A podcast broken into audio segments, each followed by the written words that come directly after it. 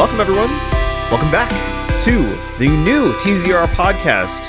Welcome back to this no man's land of podcasting in between new podcast launches. Uh, I'm your host, Justin Skirbo, and I'm joined by Justin Chow. Hello. I'm also joined by Alex Shock. Yo. We're back again with a new week of news and games and all kinds of stuff. Unfortunately, Liz is not with us, which is actually going to be a bit of a uh, hardship this week because Horizon came out, which is likely going to be her game of the year this year. Um, and I really would have loved to hear her perspective. I'm sure we will hear more of it next You've week. been playing it though, right? I have been playing a bunch. Um, Should we just jump into it? we can jump into it, yeah. Can I do a Can I do a quick like?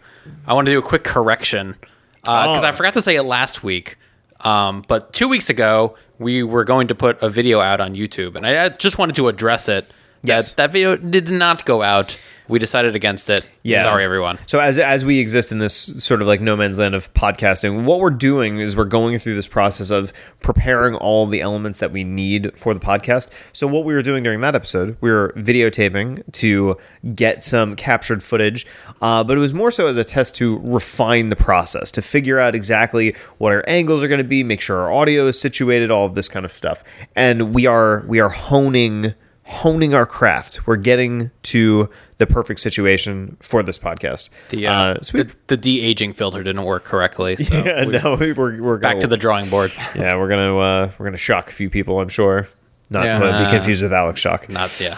Uh, yes, but so this week, yeah, we've got a, a lot of interesting games to talk about. I personally have been diving into many, many different things.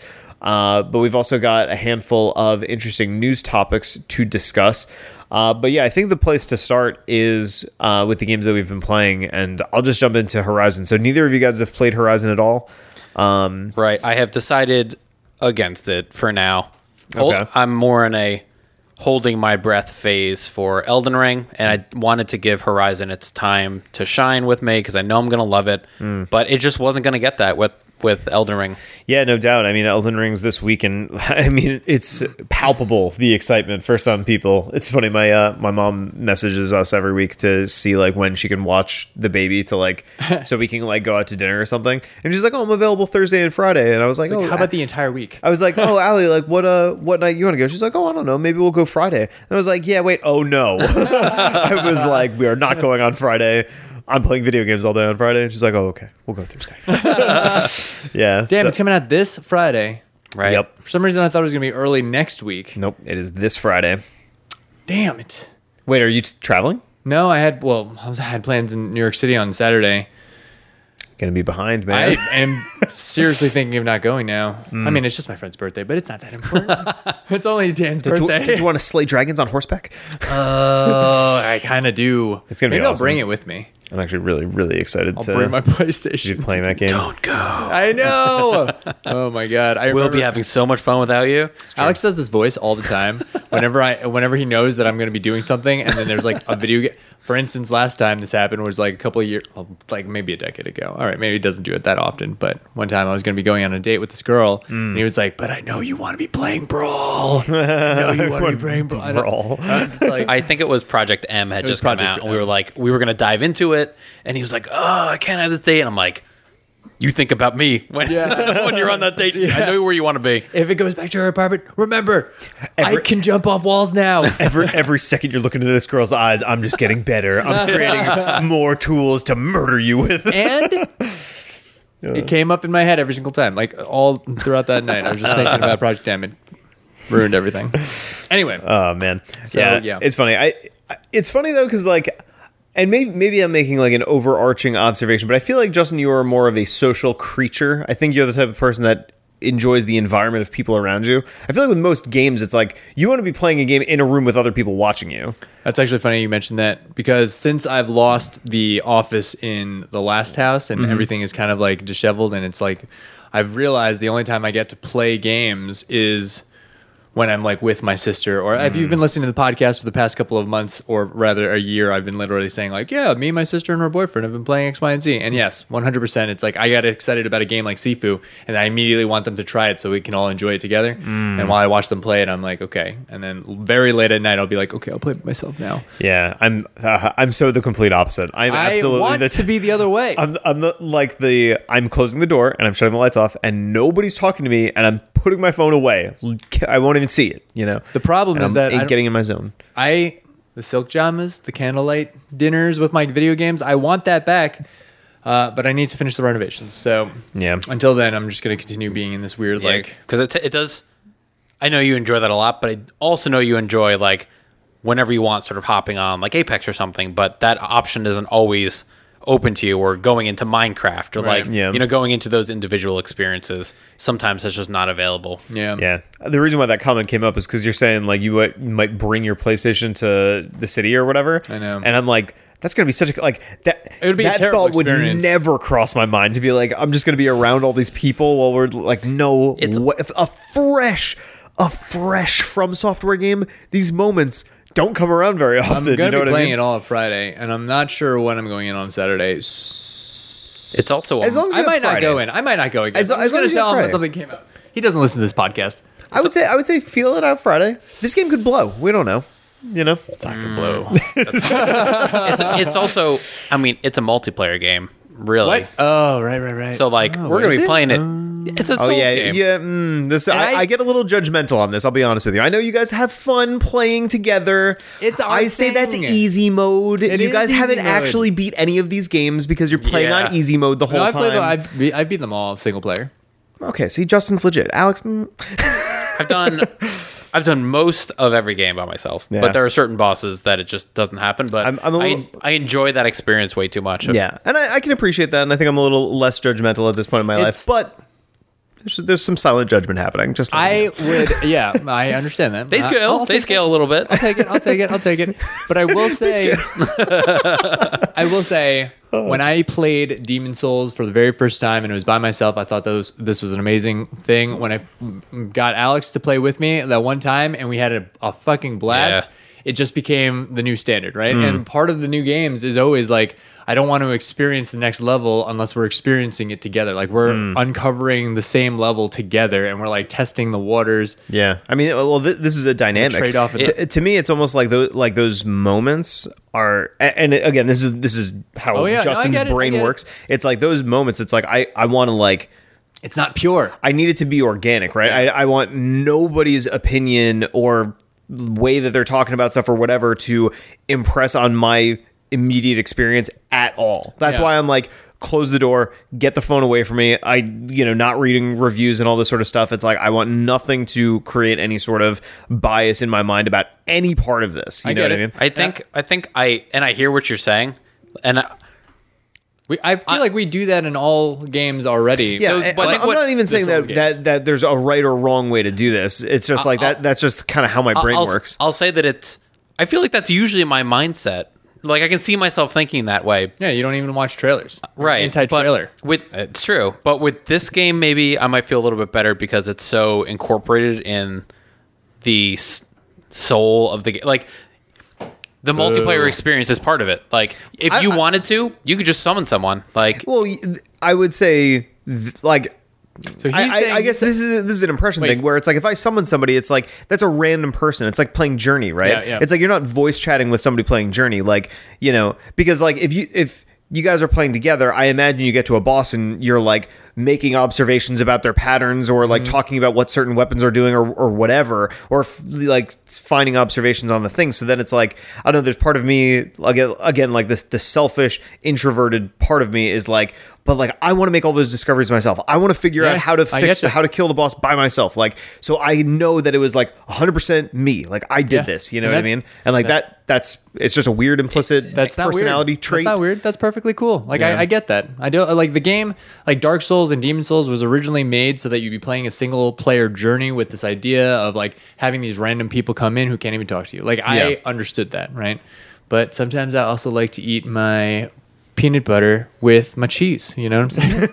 it's not pure, but Yeah. this was a weird. yeah it was nod an to a inside joke, earlier before the podcast nobody understands it. But I mean, I don't know. Something about the Souls games and like Alex and me, there's like a weird thing going on there. No, I, I mean I get it. Like th- that almost has its own level of like you know intimacy. you know, It's- it's like, honestly- so weird I mean- it's like the, it's like the Halo on. co-op thing. Like Yeah, totally. I, I get that. One hundred percent. Like, and there, of course, I'll, I'll like I'll play it through by myself. Um, not the whole thing, but it's like I'll play by myself, and I, I still enjoy that experience too. But it's like everything that you're describing about like figuring out yourself, like discovering things. It's like that's what I get too, but we do it together. Yeah. There's something that I don't know. I, I hear what you're saying. It's like Yeah. I can totally see why you would say that too. Yeah, it's, It's a, fu- it- it's a thing. I don't know. It's interesting. It's like almost as if if the game is just a platform, but it's like how it's almost like how you play the game and what you like Hmm. determines like how you eat the how you consume that game. It's true. It, it's very cool that there is that, that the game creates space for all of these things. You know what I mean? That it, it- it's a game that flexible that allows you to sort of like it's accommodating to all personality and types. it, it does help me yes it does help that there was thought put into it too like the game designers maybe it's maybe it's not as much like it's a co-op game they're not saying it's like just a straight co-op game but there's thought behind it the game changes when you have more people in it it's not like you pick up horizon you plug in another controller and there's like just a second aloy in there Yeah. and you're just running through the same game it's like there's a thought that went into that multiplayer experience I, I think so. I think where the like the we're just getting into it. Yeah. I, th- I think the the like more like critical part of me that doesn't like the multiplayer experience is because in my mind specifically the bosses the world exploration i can get over but it's like specifically the bosses like you know, like their AI is tuned in such a way that like they're meant to be fighting one thing. Maybe. So so when you're I so when you're pulling attention between stuff, to me that that's why I call it like easy mode because it's like if the boss is looking at you, then the other person could go in and get the hit. Whereas like if you were playing solo, that opportunity would never present itself. You have However- to math your way around their moveset. It's not like they they have new moves for multiple players unless they do, and I'm I'm totally like naive to it. But I will say that there's plenty of times where you go in and yes, 100% summoning people like right before the boss, like that's there for a reason, right? It's Yeah. like if you're having a difficult time, you summon people, you know, and you have to be alive. I mean, these are Dark Souls rules, whatever. Anyway, but long story short, the which mall the bosses. There's been plenty of times where I've gone in with people, whether it be with Alex or multiple other people that aren't Alex, Yeah. and they just get fucking wiped, and then I'm Oh, by yeah. myself. Like so, it's like it's not necessarily like it's much that much easier because I still feel like there's a pretty high level of like risk, especially if both of you are taking on the boss together for the first time and you're both learning these like specific movements. It's like it's part of the fun. There- yeah, and I I like mean- enjoying it with somebody. they they do bridge the gap. Like it's and there's nothing to take away from that single player experience. That's always going to be the hardest. But the way they try to bridge that gap, like those allies you bring in, they have less health. They might suck. Like they distract the boss at the wrong time. You're getting hit with the tail. Like it, they could fuck up the whole thing. Sure, yeah. Um, and then you're left with a boss with more health, and you're alone, and you had shitty teammates. Like Yeah. there That's also i- true. There is a trade off. It's ne- and I'm right. Like it's never going to be as difficult as just soloing it. Um, the game does try to make up for it, and it is inclusive of that experience. Like there's AOE attacks, and Yeah. like they design these monsters so that there's room for other people to both be there and like there's a difficulty still. yeah. So again, it's never going to be as hard as one player, Yeah, but it's, still. it's also part of partly like an immersion thing too. I mean, what are what are your feelings on sort of like the immersive element to it? Because I think like like obviously the comparison that I'm drawing is Dark Souls or Demon Souls, right? And like narratively speaking, pulling in uh like spirits, like you know other characters, is more like you know these are other strangers that are on the same journey. So like by being in like a solo unable to communicate with this person that's kind of like what it is. Like all of the emotes and stuff and like writing these like messages to each other it's like there's all these indirect forms of communication that the game encourages you to use in those contexts. And to me that's kind of what like it's almost like the game is very isolating because you feel alone and overwhelmed and all this sort of stuff. But then there's these like faint like glimpses of like hope or like oh I'm not alone you know what I mean and then the, di- the the difference that I'm seeing is like if you're voice chatting with someone the whole time it's like no you're straight up not alone like you are not by yourself and it's like that's not in my mind in in the the view of the souls type games that I cr- created in, for myself it's like that that is in opposition to like the intended like feeling I you know it. what I mean I agree with so you. so Yeah. what's more? So here's. wait. Oh, go ahead. Comment on that. I would say I agree with you 100%. Like I would play Zelda if this was like a Zelda game. I would be there's a multiplayer aspect. I would probably not touch the uh, the multiplayer aspect whatsoever. Yeah. Because the way I want to consume Zelda is exactly what you're talking about, right? Hmm. But the way I want to consume Dark Souls games, and when I found out that uh, which this was a more of an open world kind of Dark Souls like adventure, the one thing I thought of was, oh my god, this is going to be so much fun to go around with with Alex. Basically, like I can't wait to do this. Like the same thing when we're trying to like pick apart the pieces of Dark Souls One for the first time when that came out, and we're like, do we go to the skeletons or oh wait, there's another way to go up this way, and then we're talking through the entire thing. Like those moments live in no other game except for the Souls games for Yeah. me. So I agree with you as far as like it's not the way uh, the director, I suppose, intended the single player story to be felt, but that's not the way I to consume these The, games. the- Yeah, yeah. the the pros outweigh the cons. Like that's the trade off that we've accepted. Yeah. Um. So like, here's another example. My So it's almost like what like and this sorry. No, go ahead. I, I will pass the I will pass the ball back. I almost think of it like it's like your there's a lot of foreshadowing happening, people. Pick, we're foreshadowing some interesting things regarding the website, but it's like there's a lot of personality metrics here that's like what weighs more for Yeah, you. totally. Is it, is it the narrative it's elements that yeah. weigh more for you, or is it this like social connectivity, like camaraderie element that weighs more for you? And it's like, you know, And it's I- not I, always- I, I, it, and it's neither or wrong. It's just what's what's going to enable the most satisfying experience for I'm- you as a player. You I'm know? personally most of the time more about the immersion. Like I'll say like realistically like 7 out of 10 times I'm more immersion over like, you know, um just the mechanics of like a multiplayer to like bust through the game, right? Mm-hmm. Yeah, yeah. But in this game specifically, I will prioritize multiplayer over immersion. Mm. what's I get that. So here's an interesting trade-off question for you too. So I have a friend who loves Dark Souls. Mm-hmm. He plays it by himself. So he's like getting that pure experience. Turns off online capability. Yeah, So I that's it's- so that's the I've other people- that's the other yeah, direction. I've had well, people I, do that. I I can un. hmm. because you get ganked by random people. Who Well, just, th- that's that's Yes. the trade off where it's like but I that's part of the game. yeah. I also I mean again this is this is the ugly judgmental part of me. I think that that's kind of that's kind of bitch. I don't know. I agree. I you know agree what I'm saying? you. It's like I I can I get it right because it's like you just want the PVE Yeah. experience, right?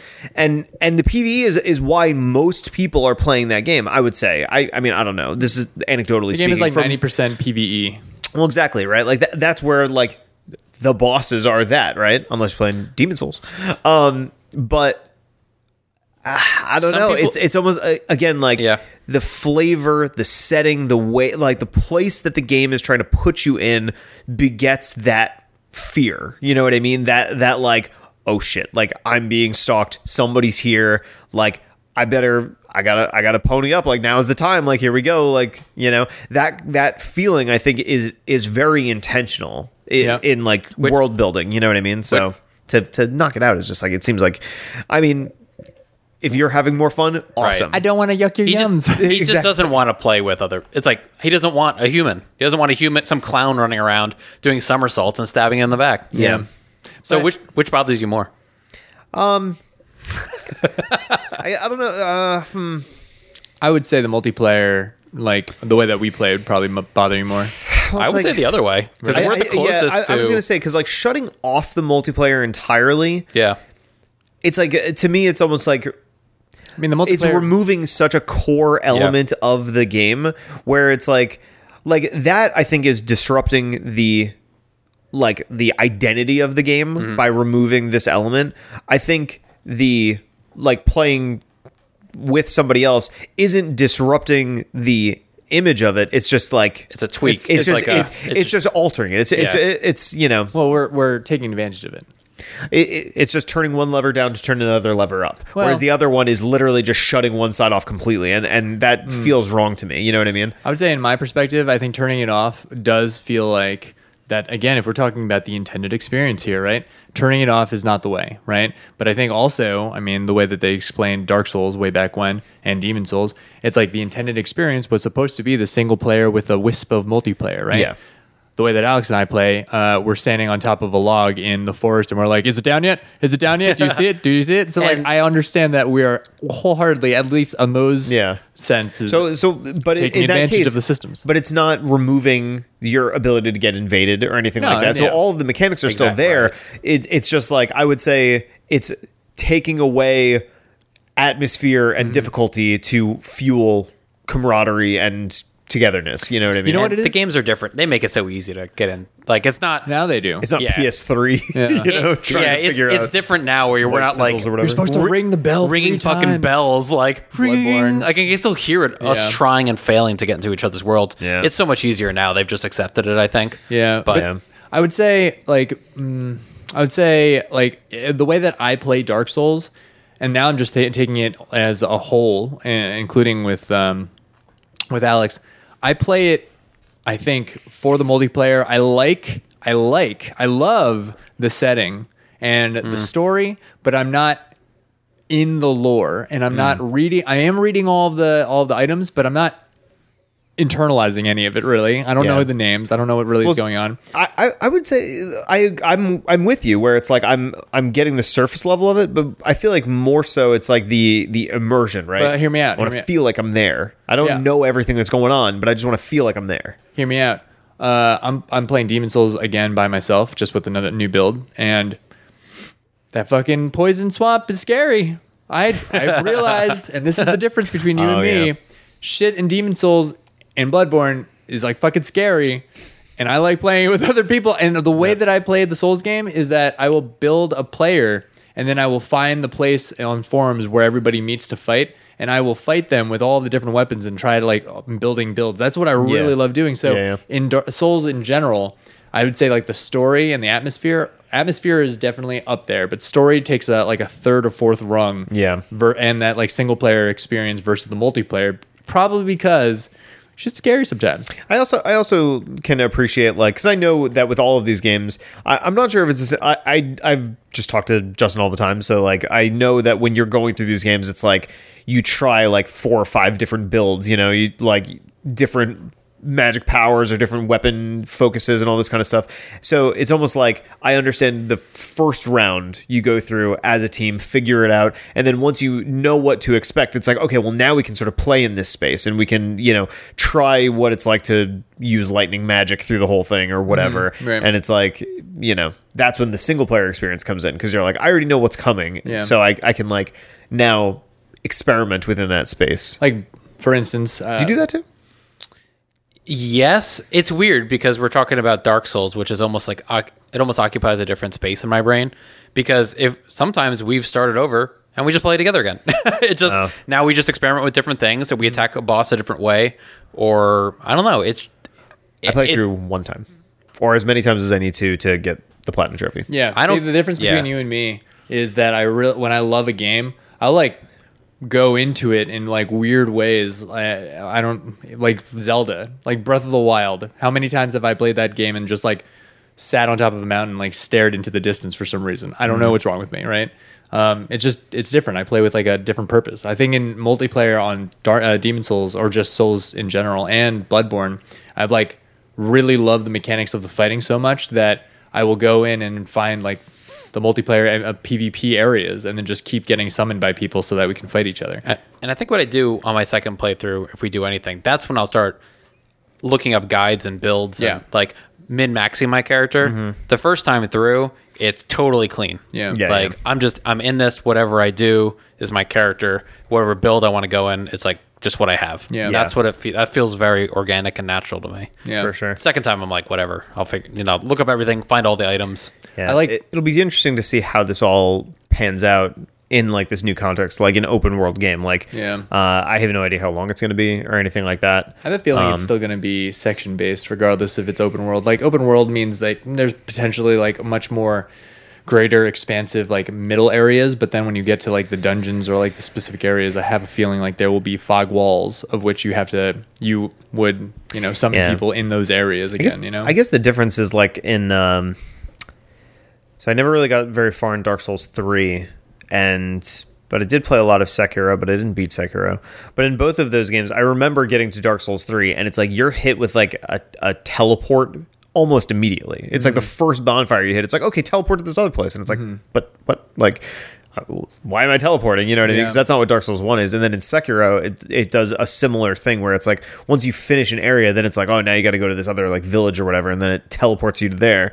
So it's not technically in like open world. Yeah. Whereas Dark Souls One sort of is. It's like two sections because you have like the first section and then like Anor Londo or whatever.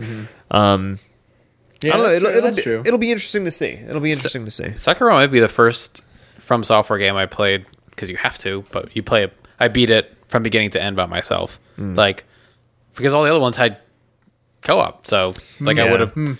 That game kicks my ass. Dude, that Like, game's so hard. Yeah, Yeah. that game kicked my ass. That was that was probably one of the like.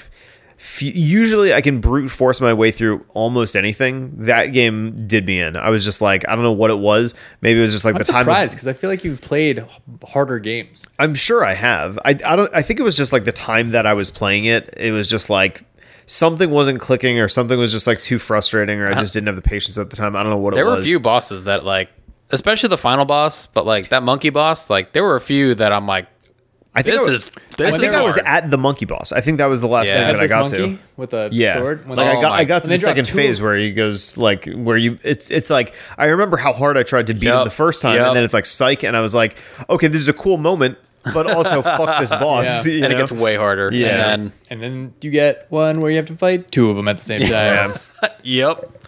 yeah. That's when he's like farting and stuff. Jeez. Dude, uh. that game, yeah, the final boss almost broke me. I was like, I'm good at games, I swear. Like, So- Yeah. we were talking about this on the ride home, right? Yeah, I would say the For the Sifu games fun- that beat you. Yeah. we should really write. We should have a podcast where we talk about that. I'm, I'm into that. I would say Sifu's final boss is like, it's not impossible, but it's fucking hard. so yeah, that was painful. I find, and I'm just thinking this now, I find very similar things between Sifu and Sekiro, specifically with bosses. Like, Mm-hmm.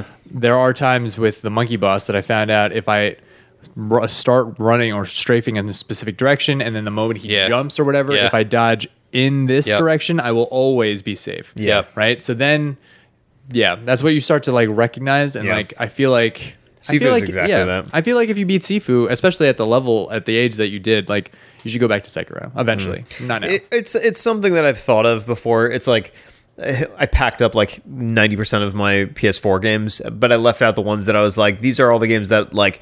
If the mood strikes me, I'd go back to, and Sekiro's up there. Yeah. But like I don't know, I don't know when that time will come. Yeah. especially when Elden Ring's right around the corner. I know, yeah. Oh my We kind of we kind of went on a tear, and it's uh yeah, we're gonna you gonna parallel track Sekiro and Elden Ring, absolutely not, absolutely not. I'm not I even gonna ha- parallel track Horizon, right? Which we'll talk about in a moment. But what were you gonna say? Sorry, I didn't mean to interrupt. But uh, let's talk for a second of all we know about Elden Ring. Elden Ring. Elden Ring. Elden Ring. Elden, Elden Ring.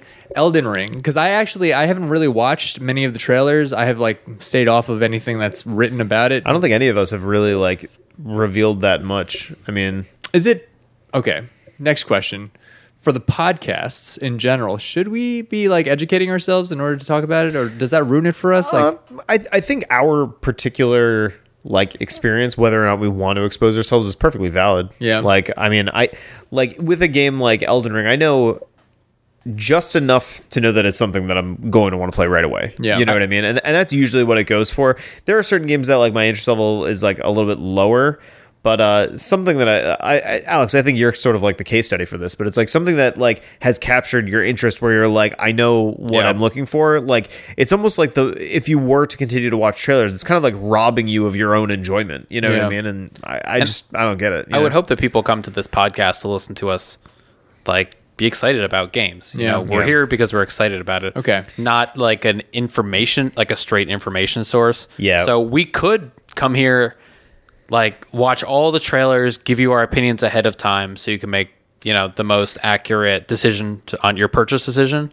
But that's not really what this is about. One Okay, of good. one of the uh, one of the perspectives that I've heard on one of the podcasts that I listened to recently uh, is that the the members of this podcast have sworn off talking to uh, PR completely because it they had realized these are like ex-IGN guys. They basically realized that like when you're getting games way early and you're like, oh man, I can't wait to talk about like this game that I can't talk about. You know, it it creates this barrier between you and your audience. Whereas if we're talking about games the way that we're experiencing them in real time, yeah. alongside them playing it as well, it makes for a more organic and natural conversation, and it doesn't become this like you know uh, have and have not sort of like relationship. You know what I mean? Um, I agree. I mean, I, I- think that's beautiful. Oh, that's a good idea. I- Like I, think it's pretty valid. that almost goes against what we were talking about yesterday. Like if we get review copies ahead of time, that almost maybe the trade off isn't worth it at the end of the day if we get it ahead of time because Yeah. then we're not at the same point they are day one almost. Yeah, exactly. Not And, this, uh, but our podcast doesn't align maybe on the same day. But you know what I'm saying? Yeah, it's a, well. I think what it what it affords us is that ultimately the um the convenience of getting review copies is like more of us can play it at the same time rather than everybody buying it all at the same time. Uh, but what it affords us by waiting is, granted, our coverage technically will be later Right. than the day of because you have to wait until we publish the podcast. But at that time, it contextualizes the audience's opinions within our own Mm-hmm. because, like, if we've had a little bit of experience with the game, so have they, and then they can find sort of parity in the things that Yeah, we're do- saying. You know, do they want our three day experience on their day one? You know, Yeah, exactly. Exactly. Mm. Oftentimes, like I use, like in the past, when I've seen podcasts that go to talk about those things, I tend to skip it because I'm like, why do like this is exactly Yeah. what we were talking about with Yeah. Elden Ring, where it's like I don't want any sort of bias impressed on my experience with this Yeah. thing. But it's like if we're playing together, then it's like you know I can almost be like a feature, not a bug type situation. Yeah, you. You know, we build that into what we're doing. that's true. We're with you guys. That's true. Okay. And Cool.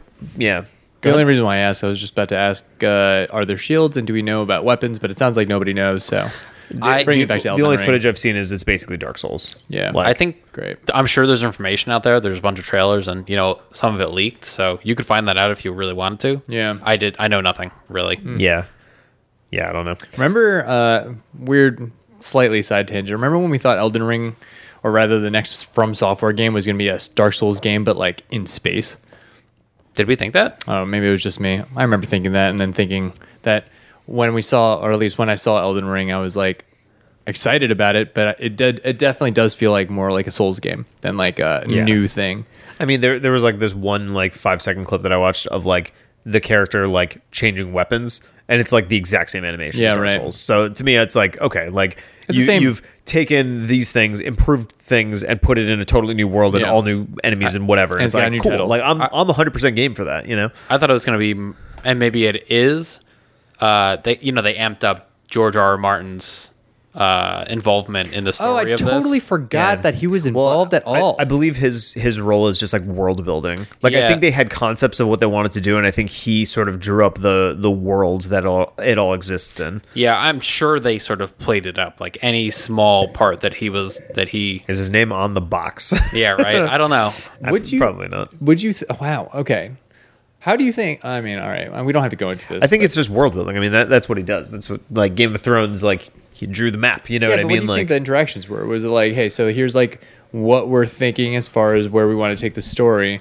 Now George R. R. Martin, legendary Game of Thrones writer and like creator, uh, what do you think? like, legendary is a little generous. isn't it? I mean, no, I, mean, I feel like. Game of Thrones was Yeah, a. It's a. It like had a- its moment. cultural phenomenon. I mean, I- it was a cultural it, you know phenomenon, but I don't know if that makes somebody legendary. Like the guy who wrote Lord of the Rings is legendary because he created a genre. This guy created a cool book that he never finished that turned know, I into a show uh, that he didn't I- produce. I don't read books very often, okay? But I Yeah. will say that like I feel like J.K. Rowling is probably on the epic scale of, He she created a modern classic. You know? and then you have like yeah, I mean, Game of Thrones is still like it. W- it's one of the most popular fantasy books and well best reviewed fantasy series of all time. Yeah. even without it being over, and it's one of the top ten most popular shows of all time. yeah. So yeah, I mean, I think that grants him legendary status. Yeah, I mean, I, I it'll be interesting to see what what the involvement is. But to my knowledge, he was strictly on the world building front. There's like a couple of quotes out there where he talks about his involvement, and it seems very sort of like like they had a bunch of things and then he connected them all like, together organized it? and then was like this is how it's going to be and they're like cool and then they just made that If I got George, if I was making a game and I got George R. R. Martin to show up for one one hour session, I would make the trailer that FromSoftware made. Hmm. Like you know, hmm. any involvement that. Oh, yeah. someone like that had, you can put in your trailer. Well, Yeah. it, it is at the very least star power. You know what I mean? Yeah. It's like you know why are people watching the Uncharted movie? Mostly because of Tom Holland. Yeah. but which, by the way, my sister and Alex saw that this past week. I think they went to like a premiere or something. They live out in L.A. They're some of the beautiful people. Um, they uh they liked it. Yeah, that's they said it was they're legitimately. LA and they're beautiful people. They just want to see his biceps. So Well- I've been reading uh, pe- like actual people's reviews, like Reddit threads about this game that have hated, hated, hated the trailers, everything about it.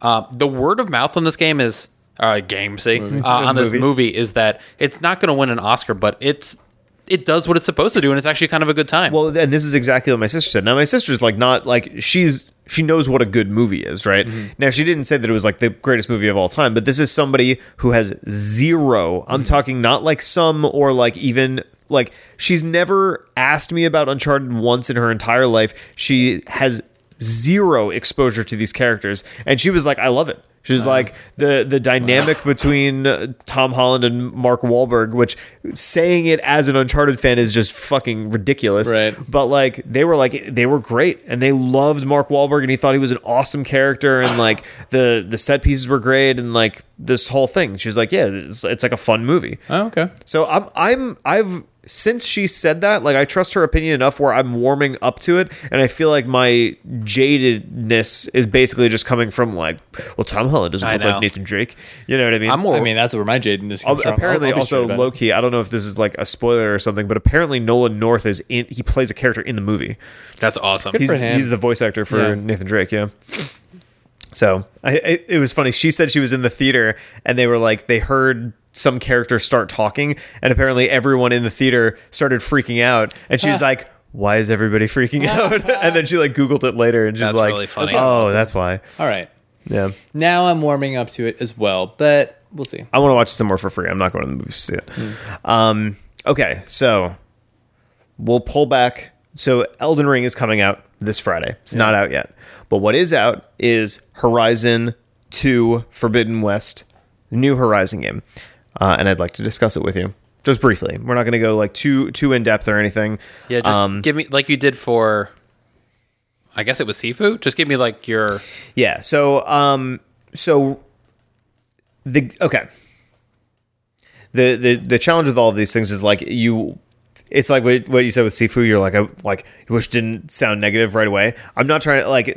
Oh, I see. so I'm, I'm trying to to pave my path here. Uh, Horizon Forbidden West, from the point that I've played, for context, just like the original Horizon, there's like a world map, like a big map, and there's like this first section that's sort of like the the soft open world that like teaches you how to do stuff, and you can still explore. And there's like question marks to go to and the whole thing and then it breaks into like the 10 times bigger than that like actual world map. I have just literally just gotten to the big big world map. Um which to me is like you know when we were talking about halo and it's like when you find your first vehicle that's the developer like taking the leash off and saying Yeah. go have fun. Mm-hmm. That's pretty much where i'm at now. So i believe i've got a, a good impression of what this game will be presenting as far as like gameplay loop. And thus far it is very impressive. It's like you know in the way that horizon was it looks incredible. The character designs are so good. The conversations feel very natural, and it's got the story picks up essentially directly after uh, the first game, which does, uh, Justin. I know in your case you didn't finish the first game. It there will be a slight barrier to understanding, but they have sort of like this catch up video at the beginning that's like, here's everything that happened, and by okay. everything that happened, we're just going to give you like essentially the last like hour of the first game, and like And now DLC. here we are. Yeah. Uh, big differences right away. Uh, it certainly looks a million times Yeah, better. yeah. Like it. I don't know what it is. I think they changed the color palette slightly. I think the character models are a little bit better, but like it is a gorgeous game. Like any any screen anywhere. Like it doesn't even matter what you're doing. Uh, it also has this dynamic HUD that like you can switch it to like have more stuff showing and have less stuff showing. There's like a lot of accessibility features akin to like uh, Last of Us Two, where there's like a you know you can do a million different things, but uh like if you're just kind of standing around the HUD will disappear and you get these unbelievable vistas gorgeous game. Um some of the other additions they add this new uh these new gadget features. So like in the first game it's like you you had your melee and you had your weapons and there's a bunch of different cool weapons. Uh, already they've introduced a couple new weapons that were not present in the first game that i think are so cool. Like uh, just a, a, a quick example of one is this like lance that you can like throw from like way far away but like you can't be close combat with it at all. So it's like if you're approaching a situation where like you see a creature or an enemy far away you can like line up essentially this like mortar strike with this lance and that's really really cool. So like that was just the first brush of like, hey, there's a little bit of Right. new here, and I was like, this is cool. Uh, then some of the other gadgets that they add are like uh, they added a very Breath of the Wild esque paraglider. Um, which is a very welcome addition because much of the the exploration that you're doing requires you to climb up big ass mountains. okay. So now it's like your option is well, you can do the jump off the side Assassin's Creed style rappel down to the thing, or you can jump and just glide, and now you're like way above Oh, everything, and it's, and it's very very cool. I Feeling. remember in the first game you had to when you were climbing stuff you were looking for like yellow markings on like stones and stuff. Is that Uh, so it is it is better and worse. I would say it is better because they have removed the yellow from the walls, and so much more is climbable, like Yeah. significantly more. Uh, like Assassin's Creed style where they just have like nodes and like things sticking out that he'll jump to? very unobvious things are climbable. Like you're you just look at a rock wall and you're like, I don't I don't know if this is climbable, and then oh, it's climbable, and Yeah. like that's a nice feeling. Uh, that does not mean that it completely removes like the random janky sort of jumping up the side of a yeah, mountain type shit. Like that that exists, and it's a shame that that's still there because. But I think that that's just a byproduct of this type of game. Um, the way that it's worse though is by removing all of the yellow stuff and again making it very like not clear what's climbable. Uh, there's like a detective mode button that you essentially press and it sends out this pulse and then it draws these very obvious big yellow HUD lines on all the things that are climbable. So you'll see that mountain and then it like puts little X's on everything that you can like climb on or like big lines on like ledges you can like settle across Yeah. and all this kind of stuff. So it's like it's like I, I would say it's better than the first one. It is an improvement, but it's also like you know now it's one of those situations where you're kind of detective moding a lot of the time. It's like they uh, they built in more immersion, but they also allowed you to take out and play it with less immersion. that's exactly right. I I am over detective mode. Yeah. like I y- every time it's in a game, I have to be pressing it. Yeah. unless there's sometimes games make it not that useful. Like your character really slows down to a stop. It's Like not a long Sifu. cooldown. Which is yes, Yeah. Like I used, I was yeah, I would press it all the time and realize that things weren't really like so going. I want games to find a new way to to move away from that. So I I will say it is definitely not required to hit this detective mode button ever, ever, ever. You'd almost never have to do it. Um, and at the very one of the first options that the game hits you with when you turn it on is it asks you about this dynamic HUD thing, which says like, uh, do you want to have waypoints at all, or do you want to remove all waypoints and like just navigate the map based on what you see? Breath of the Wild style Yeah. where it's like like there is no HUD anymore. Uh, so it gives you that like option that. right away. And there was part of me that was like, ah, that's a cool thing, but it also seems pretty inconvenient, so I'm not going to do that. Yeah. um, so there's that. Uh, okay. The last most obvious change that I've seen to the game is in the melee combat, which is drastically different and significantly better than the first one. In the first game, it was as basic as could be. It's Yeah. light attack, heavy attack, and that's it. This game, there are combos, there are dynamic changes in mid combat that allow you to do different combos. It's very cool, and it adds a lot of little tweaks to it where, like, um, so certain enemies have like armor in certain places, so you have certain combos that help strip armor off people. Uh, in previous games, there was like uh, you could shoot like the arrow like the Tearblast arrow that like blows armor off of people. Yeah. Now, if you do a certain combo, it like imbues your spear with that power. So like after you do it, you'll hit them, and then that part of their body will like glow. So then it forces you to then shoot that with an arrow, and then it explodes all their armor off them, which is very cool. It makes the combat way more dynamic, and I really really like that. Um, Does it turn it into more of like a like an action game versus like a survival game?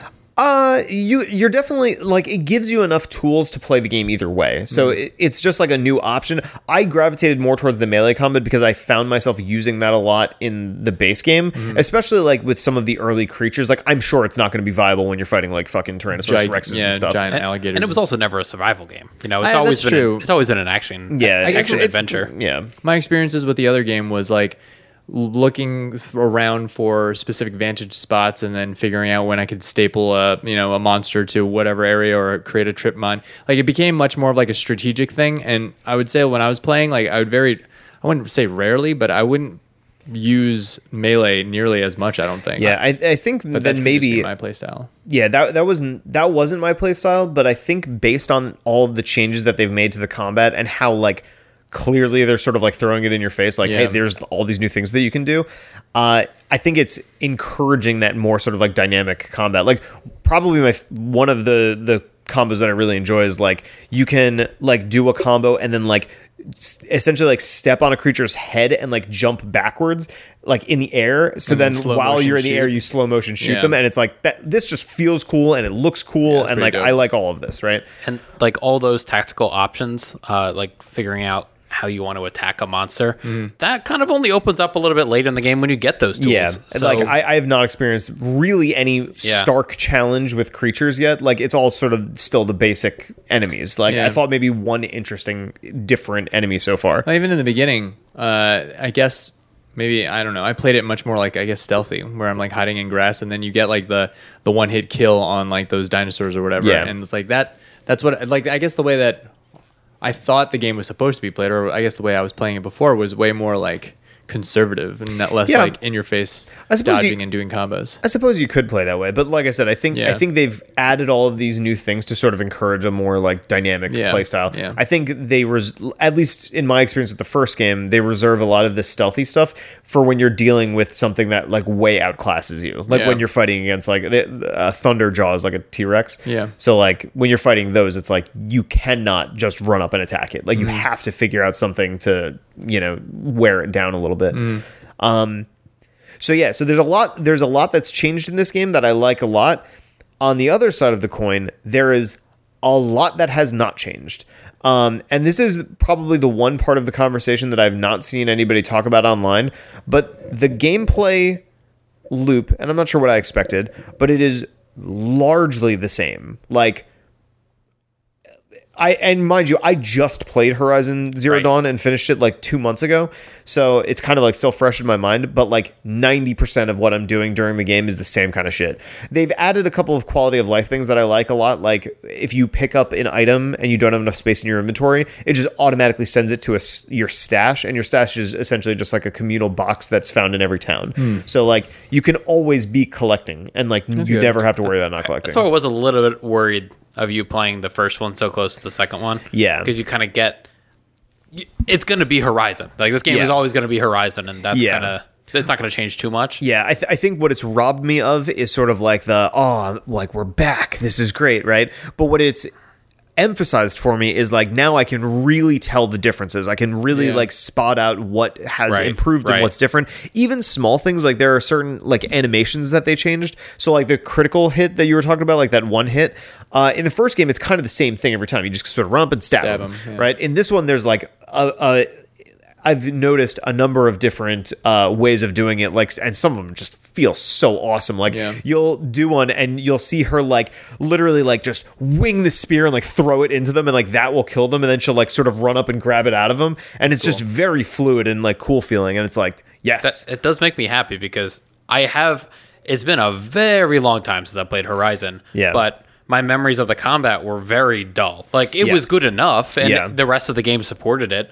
But and it was fine. Like just, okay, so the the melee combat's not the greatest. Whatever. The game itself is awesome. Yeah. So it's kind of great. I, I like that they've put more attention to that. Yeah, definitely. And I, I think that that a lot of my gameplay habits are pushing towards the new stuff because, like, I mean, you can definitely play it like you played the first one, and certainly there are going to be times where, like, you know, you're in the middle of combat and you like hold L1 and you're crafting all of your fucking like ammo types like all at the same time, and you're like, okay, well, combat kind of slowed down just so I could do this, but like. You know, so that is the same, but there's there's enough different going on where I'm like, okay, this is cool. Have you gotten Um, to a human encampment yet? Yes, Have you, many like- of them. Have you done? Have you done any of them like completely stealthily? Oh, encampments. No, I have not gotten to one of those yet. 'Cause I do Uh, remember doing those in uh, the first one, and like there was like a strong emphasis on hiding, and like there's a way to forgot do, about that. There's a way to do this entire thing without getting like seen. Yeah. Uh, yeah, I have not experienced one of those yet. I think now that I'm in like the open open world, I'm Yeah. sure those will start uh, coming up. Like I haven't even like climbed a, a tall neck yet, Yeah. so like you know, It's interesting that they did the same thing. Like I feel like the first Horizon didn't put you on a small island and then bring you to a bigger area. it did. Yeah, did? they had a weird uh, intro area where they introduced a whole bunch of things. Yeah, it was Like called Breath like of the Wild like situation? Mother's Edge or something. Yeah, yeah. It was sort of in the middle, bottom of the map. yeah. Mm, okay. Um, but yeah, so it's it's very uh, it's very cool, and I'm I'm very happy to be playing it. It is a quality game, like Yeah. without a doubt, it's certainly like of AAA quality. Um, Like God of War level.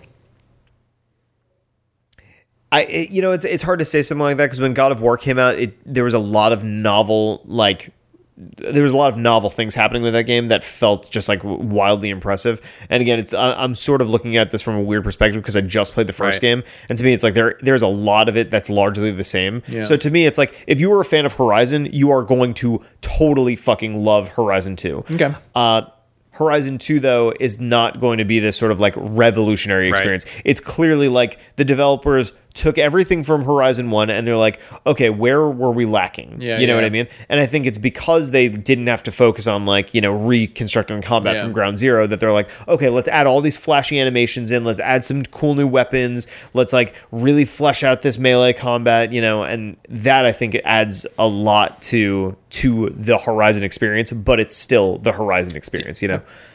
I feel like that's always going to be a sequel thing, though. I feel Yeah. like God of War I know. 2 I will know. be the yeah, same thing. I'm a gonna be little like- nervous about that. Actually, Yeah, I'm just going to see a lot of, you know, uh, his back and those giant pumpkin shoulders that he has. And um, there's going to be a lot of throwing axes and stuff and the really cool catch, you know? yeah. There's gonna there are New areas. there are some cool things that they added too. Like you can tell that this game took a lot of uh, inspiration from stuff like uh, Witcher Three and Yeah. things like that. Because a lot of the the cities that you walk around have I, I don't know to me they have that feeling to it where it's like you know there's more vendors that do different things uh they added a game you know like a like game? a what, what's it called Card in- game? uh, like a card game what's, what's it called in witcher Gwent. Gwent. So they have like a Gwent style game Mm. in this game. It's not cards. It's like a it's like a pieces moving game. Uh, but it's actually interesting and pretty fun and you know whatever. And there's like the token guy who's playing it in each town, and then you go and you fight against their board, and then Yeah, you get yeah. like new pieces and all this kind of stuff. So it's cool that they've like changed up. Yeah. Th- th- It's just again, it's the same game, but they added a lot more. it's way more beautiful. Like you know. I almost want those second games to take a risk. Like it'd be really interesting if God of War 2 came out, opening cutscene, axe gets broken. You don't have the axe in that game. Mm-hmm. Yeah, but they have some other awesome new mechanic. You know, Yeah. I mean that's a lot to ask. You play as only Atreus. but yeah, right. Uh, yeah, it's just uh, Kratos throwing Atreus the whole time instead of the axe. Uh, but you know, those are the risks that personally I think might make a sequel really stand out. Oh yeah. Um, so then it's like that's the God of War game with the axe, and this is the one with the teleporting sword, whatever. You know, like Yeah, yeah. some other really awesome mechanic that really makes it stick out, rather than just leaning on the laurels of the first one. Yeah. yeah. I totally agree. But it's it. That's a lot to ask, and I know a lot of people wouldn't even agree with that because the axe is awesome. Like maybe I do want the axe, but Yeah, and, and that's the thing. I feel like even now enough time has passed between God of War where it's like to play that Yeah. again in new areas with new bosses and stuff could be enough. You know what I mean? And I think Horizon is going to be enough for a lot of people. I mean, it's it's what like an eighty nine or something right now, which is like I mean Yeah. that's pretty It's all good. You know, that's know- that's a game that's a must play. You know what I mean? you know how many people are upset about uh, Aloy's uh, character model? Yeah, face Yeah, yeah. specifically, because she has They added more like freckles and stuff. no, they have they have hair. She has Oh, hair on her face. Yeah, yeah, that's right. um, like a real human being. Yeah, Like a real I- girl? I, did. I did see that that thing where it's like somebody posted this picture. They're like, "Can somebody please explain why they gave A- Aloy a fucking beard?" And then somebody like comments on it. They're like, "They're like, this is a human that's never been around a woman in their entire life." That is hilarious. uh, it's pretty I- funny. And I know it's getting. I saw an article today that it was getting review bombed, but maybe that's why. Yeah, I I'm not sure what the greater story is on that. I think it has something to do with like I could see it. I uh, like it. console rivalry situations like or that? something. Yeah. Oh, I thought it was more of like an anti-progressive type of this thing. I don't know. Either way, I don't think there's that much of a, like a message in this game. It's just if you're killing killing dinosaurs. just don't look at. I just I have such a low opinion of audience scores in general because Yeah. of this. Yeah. Yeah, you can uh, sway it so much from just some stupid community or whatever. It's Yeah. just open to the public. Yeah, it, it I, is a. I generally think that public reviews get balanced out though by like it's a it's a I don't know I I, I look at public reviews or like pe- like random user reviews as more of like a like a like a pulse on the the people who play the games. You know what I mean? Some games get review bombed down to like a three out of ten though, and it's like, what is that even telling you? Because when there's a focused Yeah. effort to change the score, that changes that sort of natural like uh, plus minus. Yeah. Yeah, but I don't know. I feel like the critic scores tend to. It's, it's just a different thing. You know what I mean? Like if I don't really, I don't really. I don't know how like to make neither sense of them are it. perfect, but user scores just seem no holds bars. Just it just Yeah, in certain contexts. anything goes. I mean, it's it's definitely used in that way a lot of the time, but you know, it, it's kind of a byproduct of like that much sort of I don't know freedom. I guess you could say. I don't know. Yeah. Uh, it's the Wild West. You know. Yeah. I guess that's the anon- anonymity of the internet. You know, that's like what it begets. But Yeah. I can, But I can, I can assure people, from my humble opinion, it is uh, it is a quality game, and if you liked Horizon, you will really like Horizon Two. Um, also, like the like the PS5 like upgrades or whatever, like it's running beautifully. I'm still very much unhappy with the fact that you, you still have to make a choice between like performance or resolution. I, Super annoying trend. I hate Yeah. that. And why does it always default on resolution? I'm not going to do that. I need the game running as fast as I can. You know what I mean? Like it's I'm always going to switch War performance. with the resolution because I really liked it. Yeah. And I don't know, something about like the 60 frames and being so smooth made me feel like I could see like his I don't know, like something about the game it I don't know if it like made it too apparent that it was A video game. a video game, you know? Like I don't know. I, I liked the cinematic e feeling of it. yeah, I get you. Yeah, it's uh, it's it's certainly pretty cool. Um, I'll show you guys a, an image of what it looks like. Yeah. after the podcast. That sounds good. Uh, but yeah, I, I have a myriad of other games that I'm playing, some of which actually tied directly into some news that we have for this week. So before we get to that, I'd like to hear uh, what you guys are playing. Yeah, we can keep that pretty. I mean, keep that pretty Sifu, I'm still trying to play. I haven't really had time to like really dive into it, but I want to beat it before this Friday. Which Yeah, game is that? Sifu. Sifu, yeah. So yeah, I finished, so I did. What did. boss are you on? I haven't even touched the museum yet, Okay. but I got through the second guy at 22, so that's been fun. I'm gonna see if I can get it to 20. I don't know why I'm just like Well, cover yours for the next ten seconds if you're still playing Sifu. okay. But I just um, s- uh, spared all the bosses. Yeah. And How did you find out that you uh, could spare the bosses? Uh, when I beat the game, I was I looked up things online to get some of the trophies, This is exactly what I did. and it was like you can spare bosses. Like Yeah. that wasn't even an Yeah. option. So I, I told Justin that a while back. You spared the first one already, right? Yeah, Yeah, it's a it's a cool mechanic. I'm very uh there we go. Sorry, I was looking for a particular article. Um it's a very cool mechanic. How many times did you accidentally kill bosses? I didn't do it any. I was very careful. Yeah. Uh, Um, I was like when I was going through my like no deaths run, that was a very annoying I part of it. I'm like, I still find myself like I want to keep playing that game. So it's almost a shame that it's over. Um, like Go- I, dude, go for the no death run. I don't want. So that's not the. Just like all we talked about last week, it's like the bosses aren't the fun part for me. I really like just beating the shit out of like all these different yeah. guys. It's the fighting part. It's Is like your phone ringing?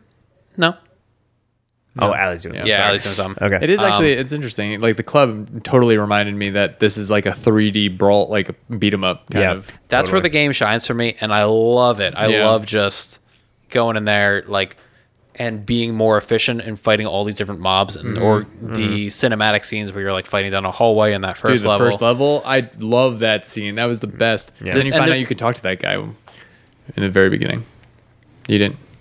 If you In the hallway? yeah, when he's beating down the door. Oh, I didn't Oh. talk to If him. you don't fight him, he turns to you and there's like a little exchange back and forth. Oh, that's cool. yeah. Interesting. I- so that's where the Get punched game. first and ask questions later. I love all of that, and I could even get behind the first boss because that's like sort of he's just sort of a dude, like Yeah, a, yeah. a good dude.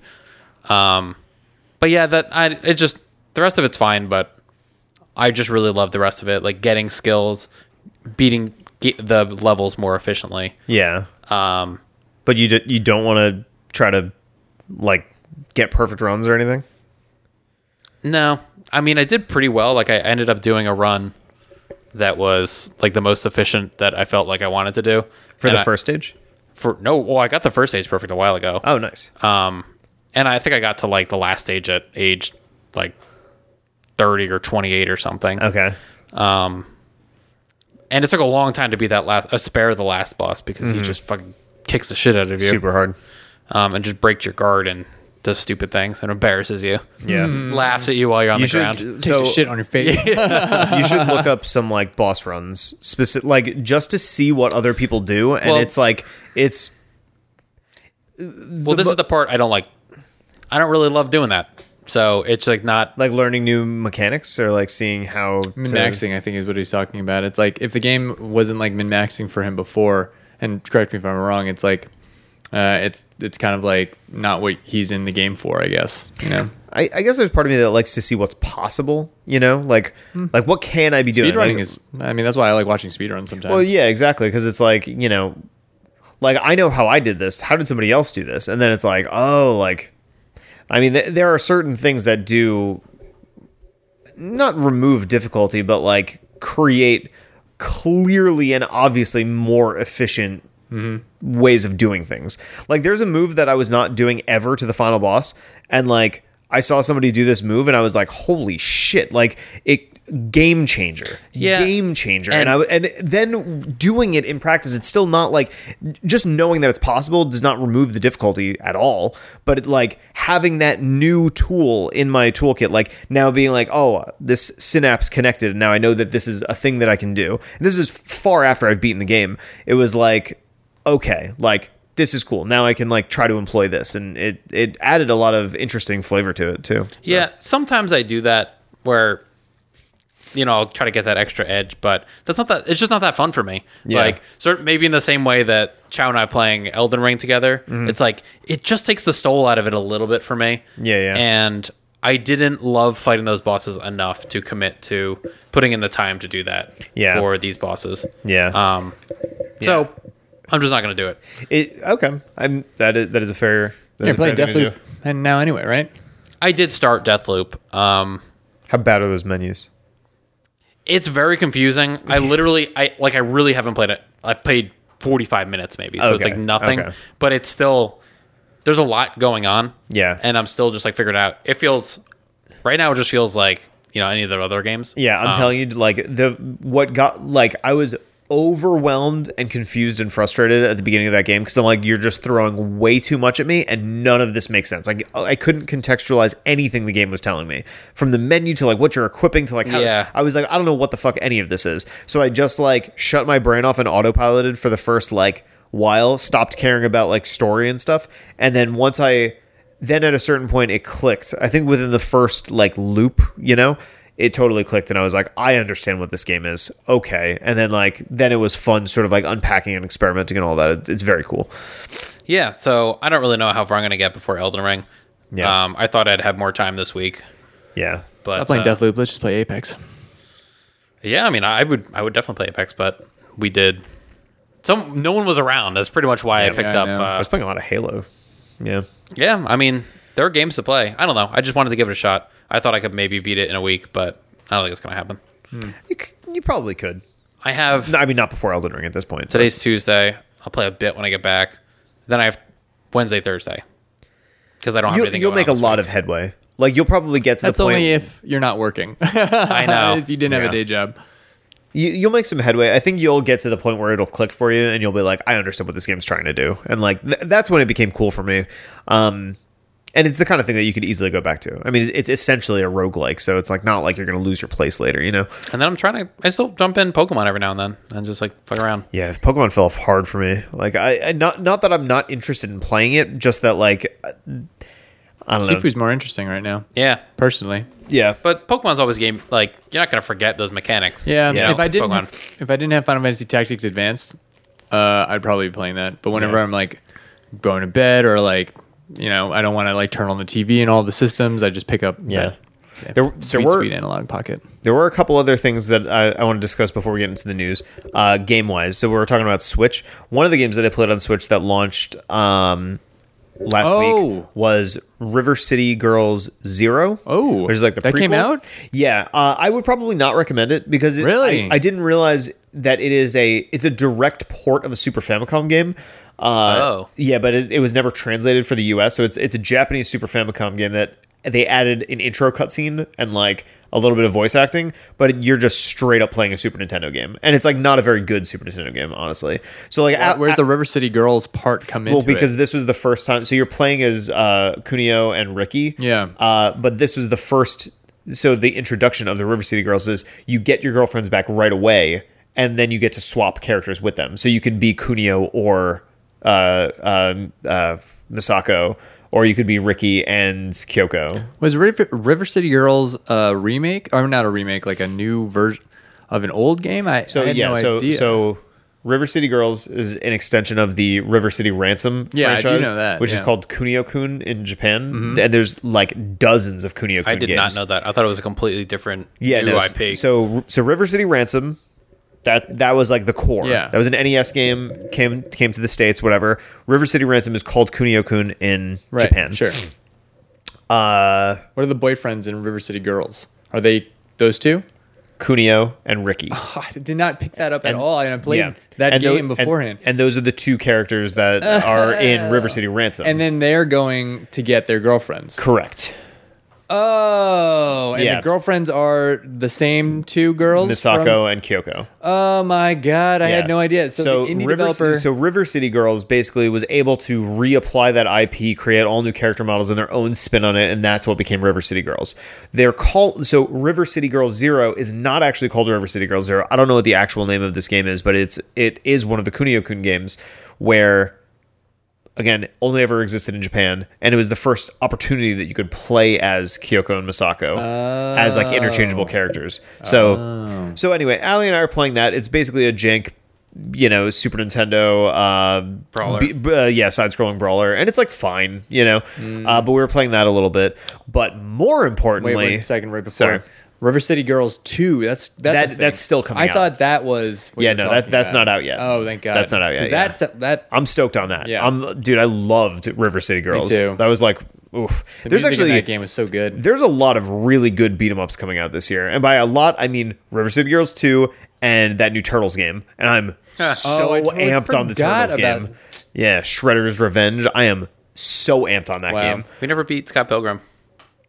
I, I, it's because the online sucked. I, would play locally. Like I'm, I'm still a thousand percent down to it play that. totally destroyed our momentum when it crashed. Oh yeah, because it's just like wow, this game's clearly broken. We And need to wait for it to get patched, and then we did, and then didn't play. But then, yeah, we've already played this game before, you know. So it's I like- haven't. It was more just You've like, never played Scott Pilgrim? I, I would thought play we locally. played- You played it with Nick. I could have sworn. If we all wanted to get Shit, get together and play it, I would play locally, and we would have a phenomenal experience. I would totally do that. I would be a thousand percent down to do that. I mean, we Um, were playing. Yeah, I'm done. It's a good game. Um, okay. More importantly, we had the opportunity this week to try out Nintendo Switch Sports, Yes. and Justin and I, we both got to try it. Uh, man, I Yeah. I loved this game. I saw. I saw all the messages. I was in the city that day. I apologize for bombing it, but I was like, we had such a good experience the first time that it was like I was so adamant that I was like, you guys need to play this. Like, and maybe it's just because it recaptured the novelty of Wii Sports. I mean, Justin, Yeah. t- t- tell to me about your experience because I feel like I'm Let just going to about my gush. experience. R- Okay, so 45 minutes of this uh, this internet demo, right? Playtest, whatever. Um, I play. You had the choice of three games, which is the uh, sword fighting game, uh, bowling, and Tennis. Tennis. Um, I didn't get to play the tennis, but You didn't play tennis at all? My sister did, and I Oh. watched them play it. Looked good. It's th- that was the best mode for sure. Really? Yeah, man. I I really enjoyed the sword fighting. I really enjoyed the bowling. However, I would say the bowling, the bowling was fun, but to a point where everybody's just they figured out how to do strikes. So if Mm. you fuck up, and even if you get spares, Allie and I dialed it in. She got second, which is nuts. I got third. Did you? It's Yeah. hard. Yeah. Like people are fucking good. So the, the, the Japanese context now is you when you go to play bowling, you it was only online. You could only play this online. It would match you with 16 players or 15 other players or whatever, uh, and they would put you in a giant elimination tournament, and like you would get knocked out if you were in like the bottom four for like the first like however many rounds. And you can play with two players on the same TV against the other 14 Oh, that's players. cool. And It was it's really great. fun. It made it so fun, and you're bowling simultaneously. It's Yeah. not like you're handing the remote back and forth. It was it. so good. Yeah, it was very fun. Um, overall, I will say my suspicions of the Joy-Con being slightly not as good. Um, still, I would say that I felt that. At least I felt that on the sword fighting one because like I would be trying to swipe. and Maybe I'd it's just be your setup. I don't know. It could be. It could Because be like we, because we were only this distance. So I'm looking at like two feet. You know. I I I put I ah, somebody was using the TV, so I got our testing TV and I brought it upstairs to the kitchen table. Yeah. and then I put the thing down and we were playing in the kitchen right next to it. So Better? maybe, but and no, this is how we played the forty five minutes. oh, I see. Overall, my impressions were I did I didn't know how much I missed Wii Sports. Mm-hmm. Um, two, the new flares on the games and the way that the games uh, control and the way that they play and the tennis matches and stuff like that. Like it feels like an and they put a little bit more flair into the like competitive aspect of Yep. it in the sense of it's not hand holding you anymore. Yep. Just like flicking your wrist, it's like actually like timing the strokes properly. Mm-hmm. Otherwise, you get them out. Um, bowling seemed like normal bowling to me um, but but the fact that you're playing with 14 other people simultaneously made that game way Yeah. more fun because now it's not just me and the other person playing it's me and the other person playing against all these other people Exactly. Like crea- don't dude, get eliminated Exactly. We were like cheering each other on. Yeah. It's it's a very nice like environment to it play. in. created a bowling alley in my house you know what i'm saying like it Yes. felt exactly like that um, How'd you then- feel about the characters? i thought the characters honestly I still stand by. I think they look like Animal Crossing characters They with an extra definitely joint. do. I said that to Allie, and she's like, "Holy shit, that's exactly what they did." But you know what?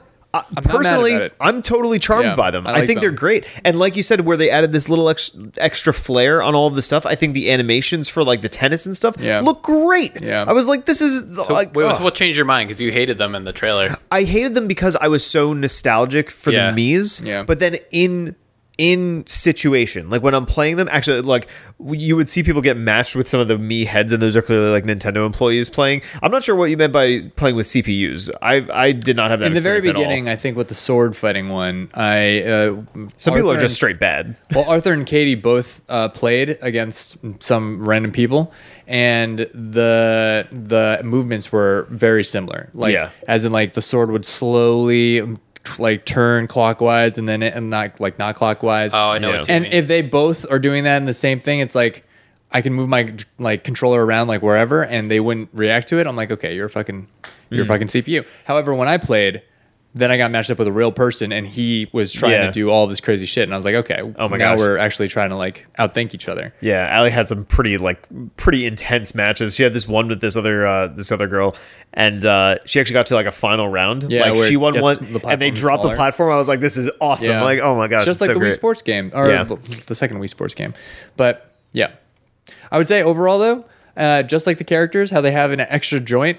All the animations in the game has like an extra joint. You know what I mean? So it makes those characters more palatable because it's not like some janky ass Wii Sports like copy. It's more of like Yeah. a we've advanced this slightly more as well as like the the overall E- look and even feel. like silly things like when you're when you're bowling like as you're waiting for everybody's lane to like load you just see your character kind of holding the ball and you'll see them kind of like shake it off or like Yeah. do this with their hand or something Yeah. and it's like yes like this it's just that hint of personality that you need but god like the music is so good and like there's there was so much about it that it's it's it, it was that I missed it. You know what I mean? Yeah. There was such a novelty to Wii Sports when it was out back in the day that like had this like magic to it.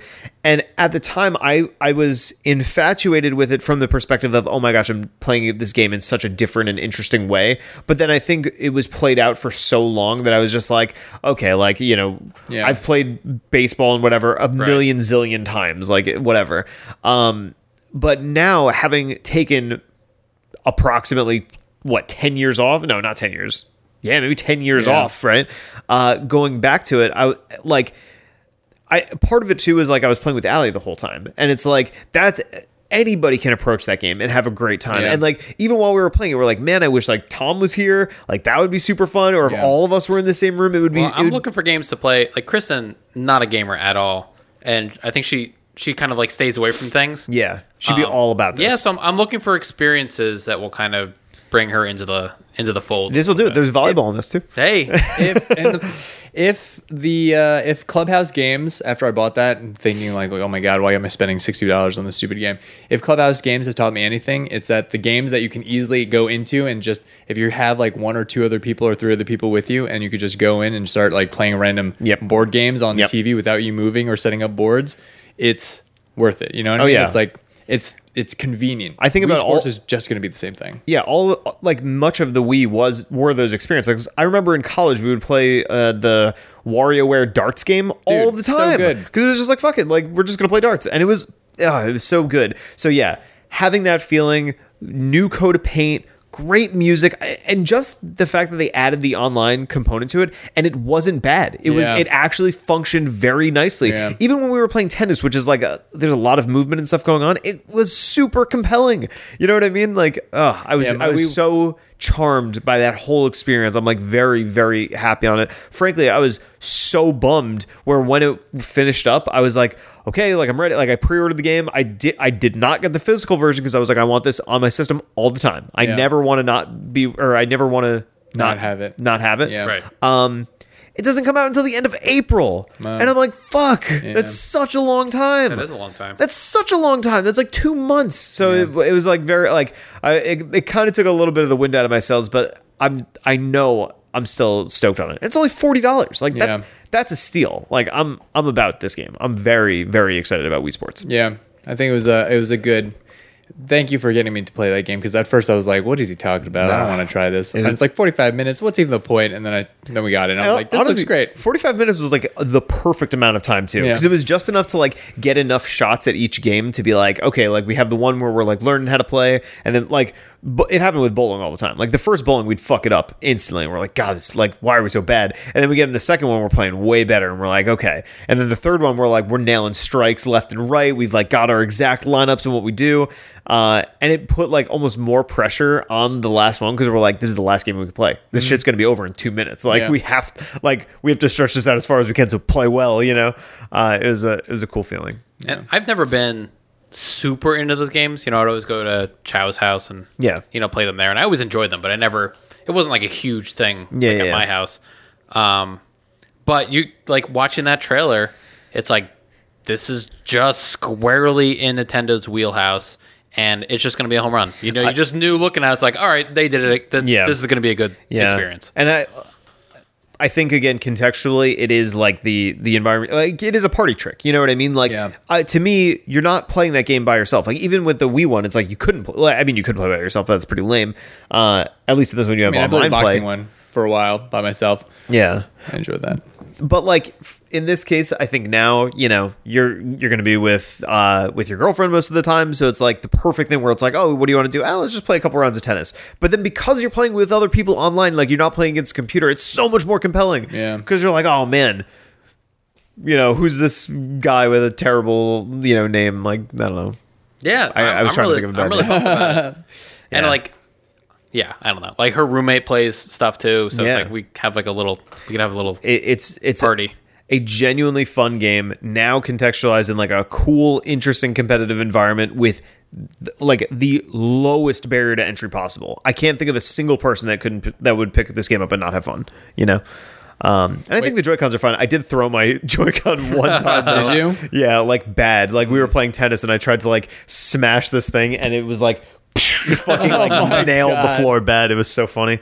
Uh, I was, and was, I had joked right beforehand because they gave us the warning, like, "Oh yeah, put your wrist Yeah. strap on." I'm like, "Yeah, I'll put my fucking wrist strap on."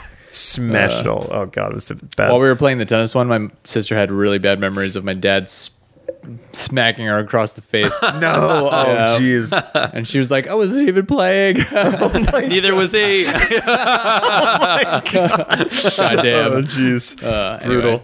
but yeah, so that that was a really cool game, and you know, if anybody uh, uh, missed the opportunity to play it, trust it's fun. It's really cool. Like I, I feel like there's few better games to drop forty bucks on. You know. Yeah.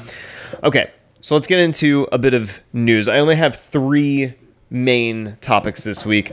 Uh, the first of which actually happened right before this podcast, and I'm just curious what your guys' uh, comments would be on it. So, uh, new scoop from Jason Schreier at Bloomberg is for the first time in two decades, Call of Duty is going to skip a year. Uh, Activision has delayed 2023's game made by Treyarch to 2024. Sources tell Bloomberg uh, it's a shocking move that will have massive impact on the franchise and the industry. The reason why it's going to have massive impact is because Call of Duty games notoriously hit number one sellers every single year. Um, it's also probably important to consider that this doesn't really have anything to do I- it likely doesn't have anything to do with the merger because like these games are planned way far in advance and like the the the buyout isn't even like completed yet. So I can okay. So my initial takes, and yeah, I kind of figured that I, I didn't really think that the uh, the merger would be like a opposed for like concern, but like I I think that the introduction to Warzone was like uh, a big changer to like that game specifically because now they have like lasting power with that True. game because it's just it's just a huge it's a fucking huge game you know what i mean? It's a battle royale and people are eating that shit up like crazy. And i feel like if anything else that they're like okay we'll take a beat because we're probably making so much money on warzone right now that we can make a really good game or at least have this game with a preloaded warzone 2 or something like that. But aren't I always forget how this is set up? Don't they trade off developers for that game every other year? They do. So there's um there's Treyarch. There is oh god. There's like three of them. Is there three? of them? Is was two. Ravensoft or something like that. I think there's three. Um, let me see. i mean i, I wonder at what point are, do they just start releasing warzone in seasons again i mean uh, they're probably already doing that what am i talking about but like additional maps maybe additional changes to the gameplay or games uh, which one game mechanics like it could be like a gaming as a service type of deal Four four developers: Infinity Ward, Treyarch, Raven Software, and Sledgehammer. So they trade off every four years? Is that what they do? It's like every other game is different. So like doesn't this have impact on every other game every other developer too that's in that circuit?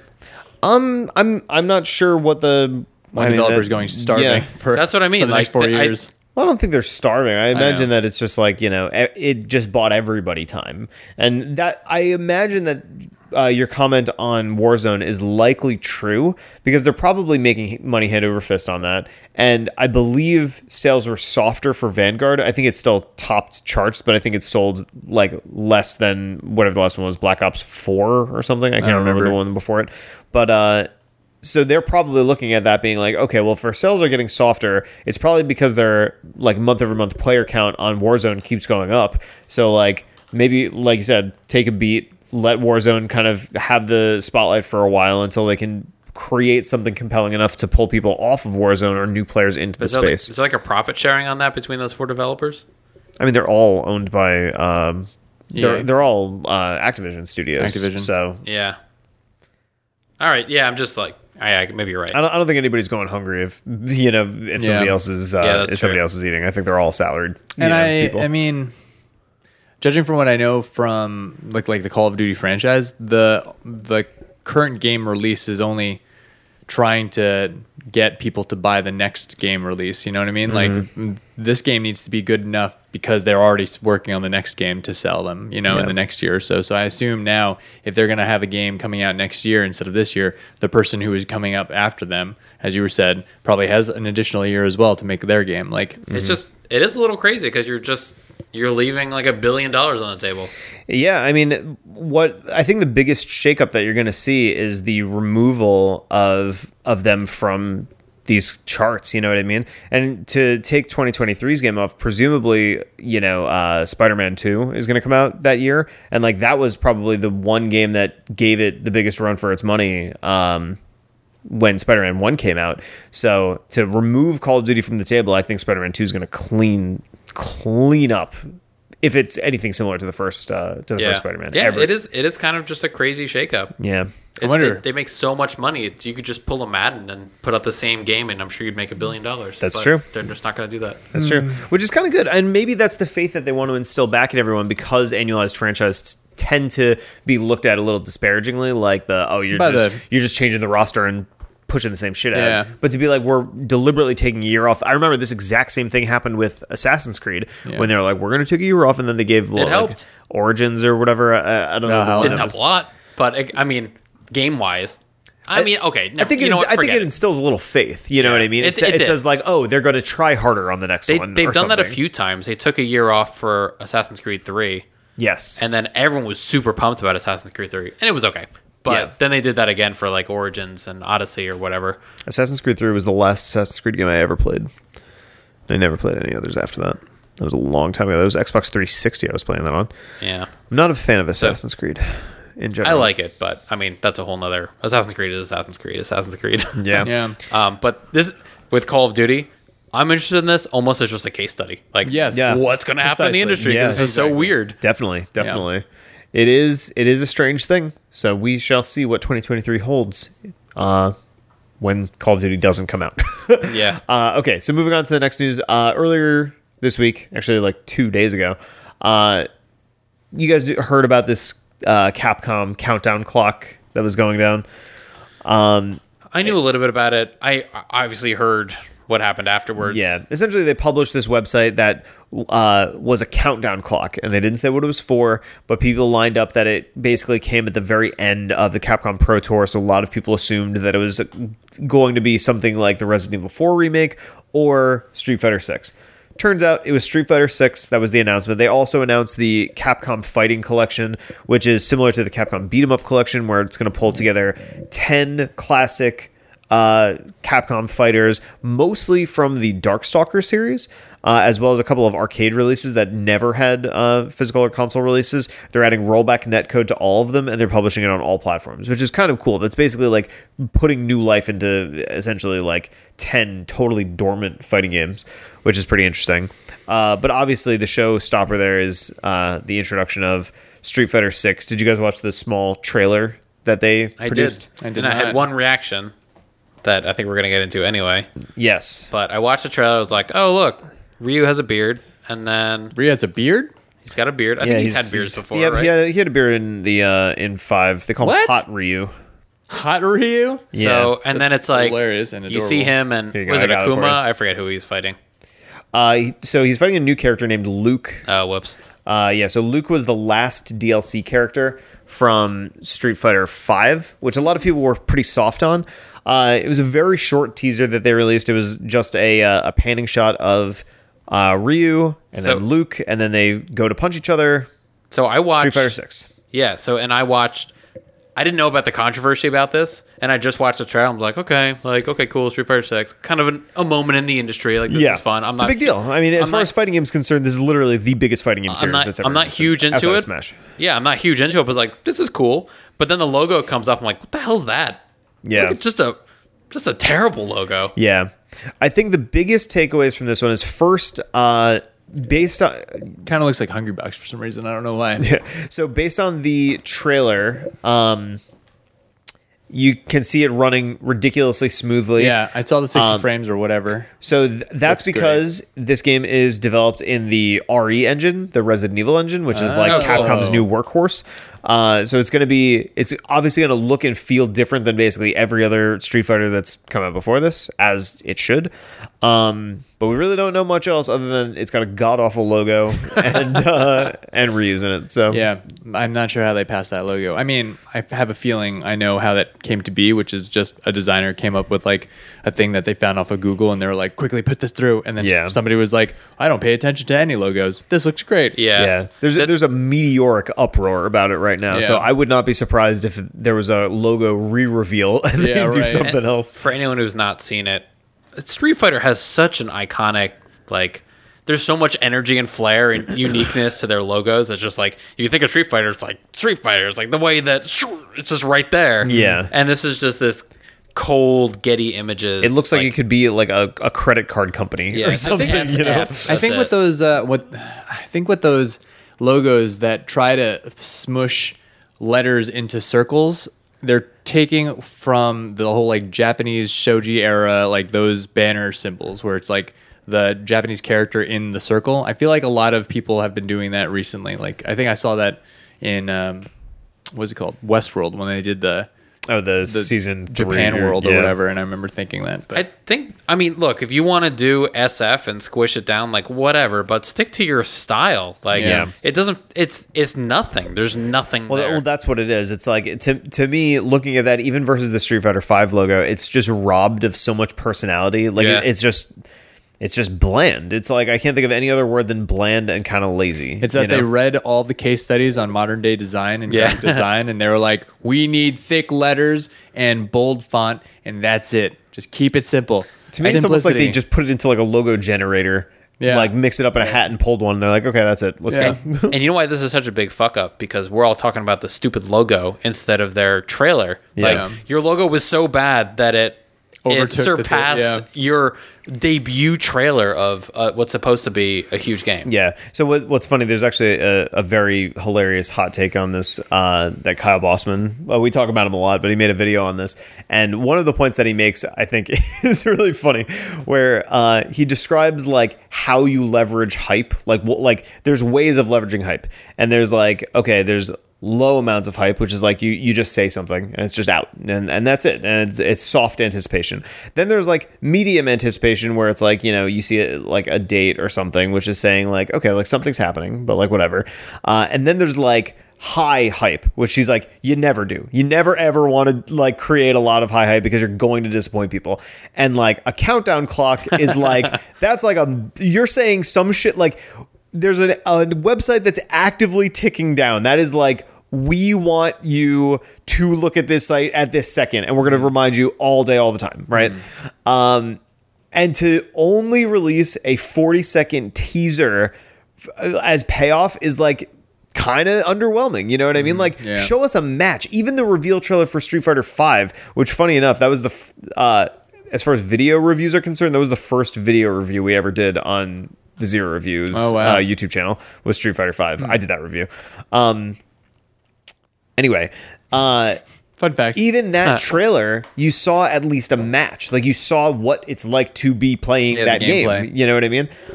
This game has none of or this trailer has none of that. It, it ju- it's a concept. You know what I mean? We don't even have a date. They said like we- we'll find out more information this summer, and it's like okay, Ugh. fair enough. But like, It's just one of those things to tell you that there is a Street Fighter in the works, which we all probably already knew, but now we know Exactly. it's like I've said somewhere this towards before. the surface. Yeah, I've said this before. Don't tell me. Yeah. I don't want. This is too far ahead. Yeah. You don't have a date. You just showed me this stupid thing. Like, we'll tell you more in the summertime. Like we're not even going to tell you what we're going to tell you. We're just going to say like, oh It's yeah, just- what is- we might have more to talk about six months from now. What else does Capcom have in the works that's coming out soon?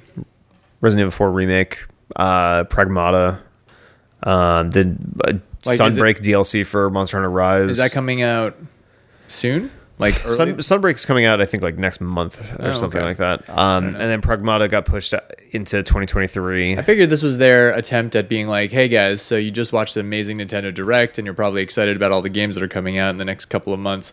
But remember, Capcom's still here.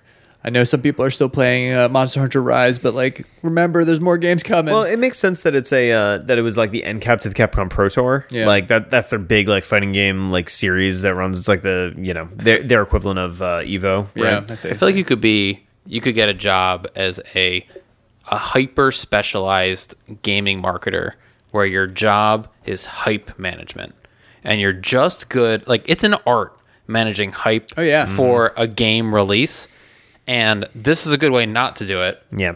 I'm I'm not even a huge. My favorite example of it, them like doing it perfectly. I think it was Fallout Three, right?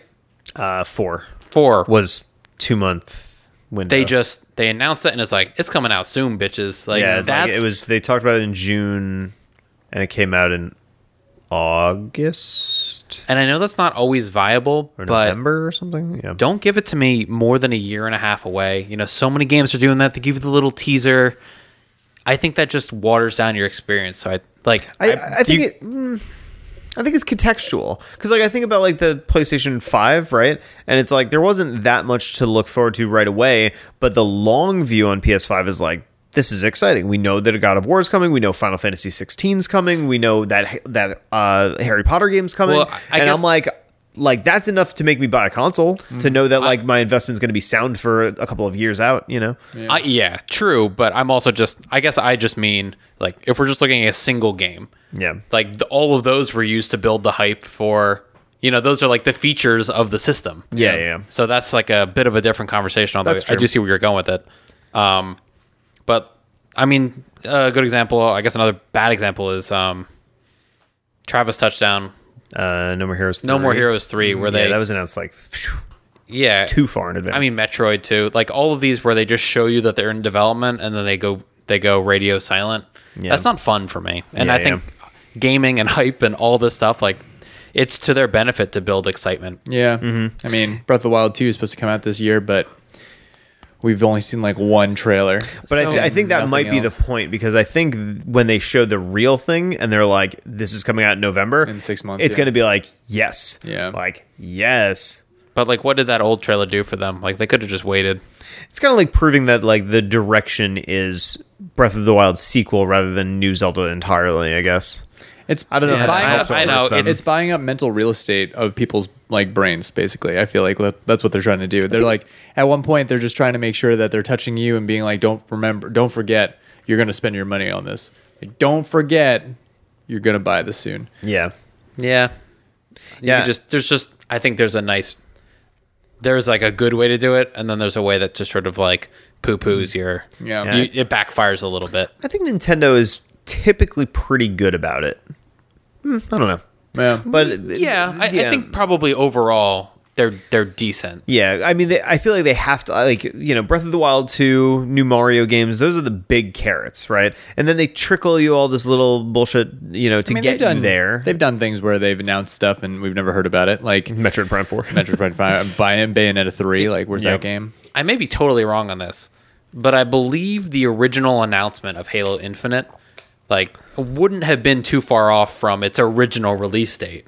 yeah, I can't Like I think that was still within the same like calendar year. I can't remember the but that first trailer was great. But then of course it was, you know, there Where was like like holding the helmet and stuff. Yeah, yeah. Good trailer. The trailer versus the release.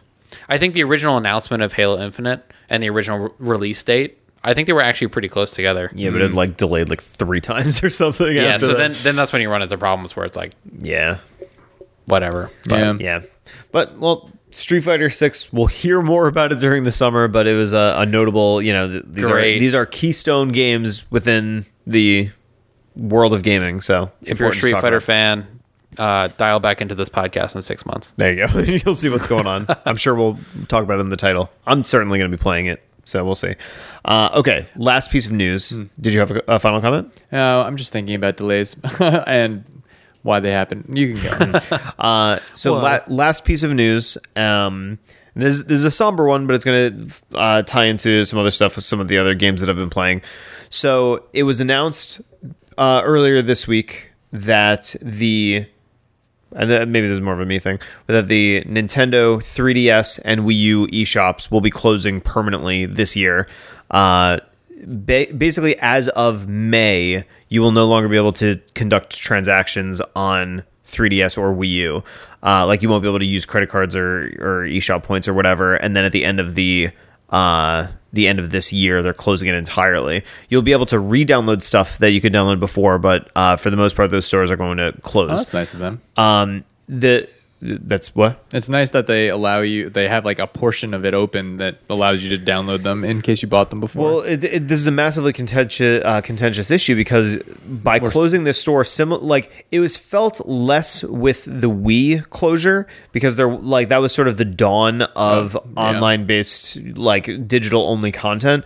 But with the closure of these two stores, we're talking about thousands of games Yeah. that are going to basically disappear and with no ports to speak of whatsoever. Yeah. and like you know this it's kind of a, a depressing thing and a lot of like to have these unique and novel experiences basically erased from time is just a huge shame especially when there's no real alternatives to play a lot of these games even if they were ported to switch it's like it's the 3ds you know what i mean like you like the the fundamental way that you interact with that and the Wii U is so different than anything else that one of the byproducts of this is that the used market is going to just get totally insane. Like there are some of these games. So a good example is uh, a game called Rhythm Thief. It was this highly rated game from Level Five, the people who made the Professor Layton games, uh, or not not Level Five. Ugh, it's escaping me. Whatever. This game, Rhythm Thief, twenty dollars download. Currently, it goes for about one hundred and forty dollars on the secondhand market,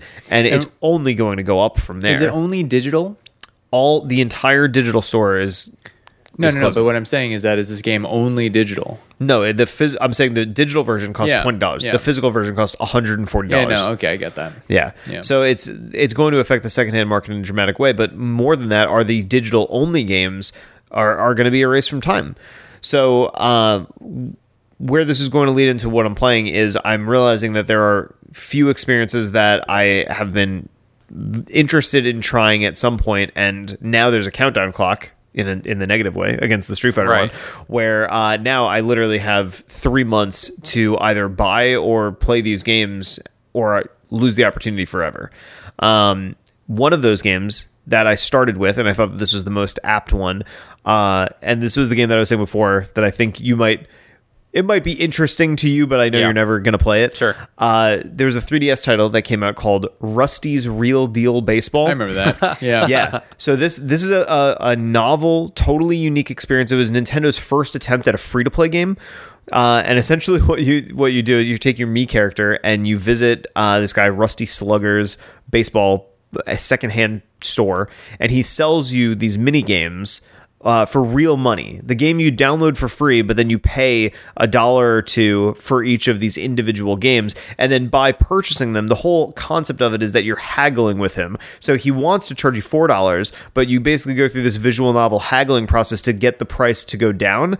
And you eventually get it to the point where, like, you think that it's acceptable, and then you can uh, buy the game for real money. And then by doing that transaction, and based on how drastically you haggle with him, it will affect the story of how the rest of the game plays out.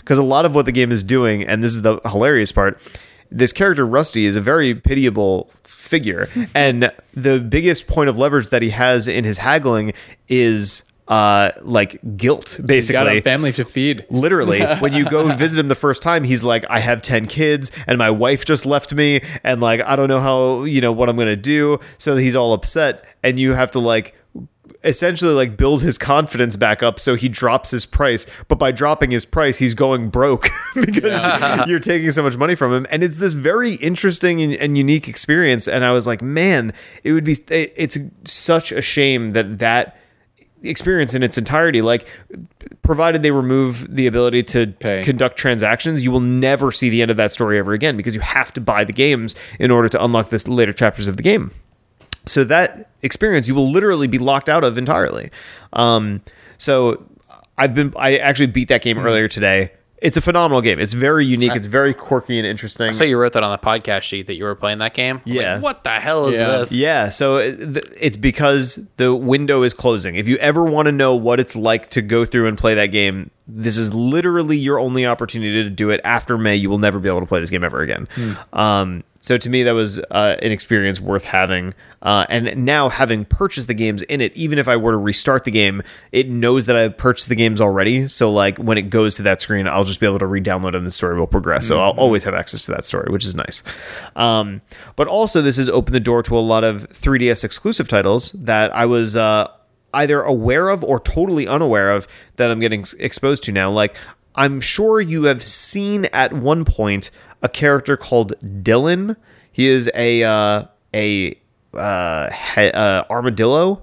He's a first Yeah. party Nintendo character. Yeah, all of the Dillon games are 3DS exclusive online only games. And I was like, this is a first party Nintendo character that they made specifically has his own gameplay style, this whole thing. And I was like, I know nothing about these games. I've never played one ever. So I was like, let me download those and, and give it a try because after May, I will never be able to play a, a Dillon game ever again because none of them are physical. It's like it's not possible. So to me, I'm like, man, like th- this this is something worth How many are there?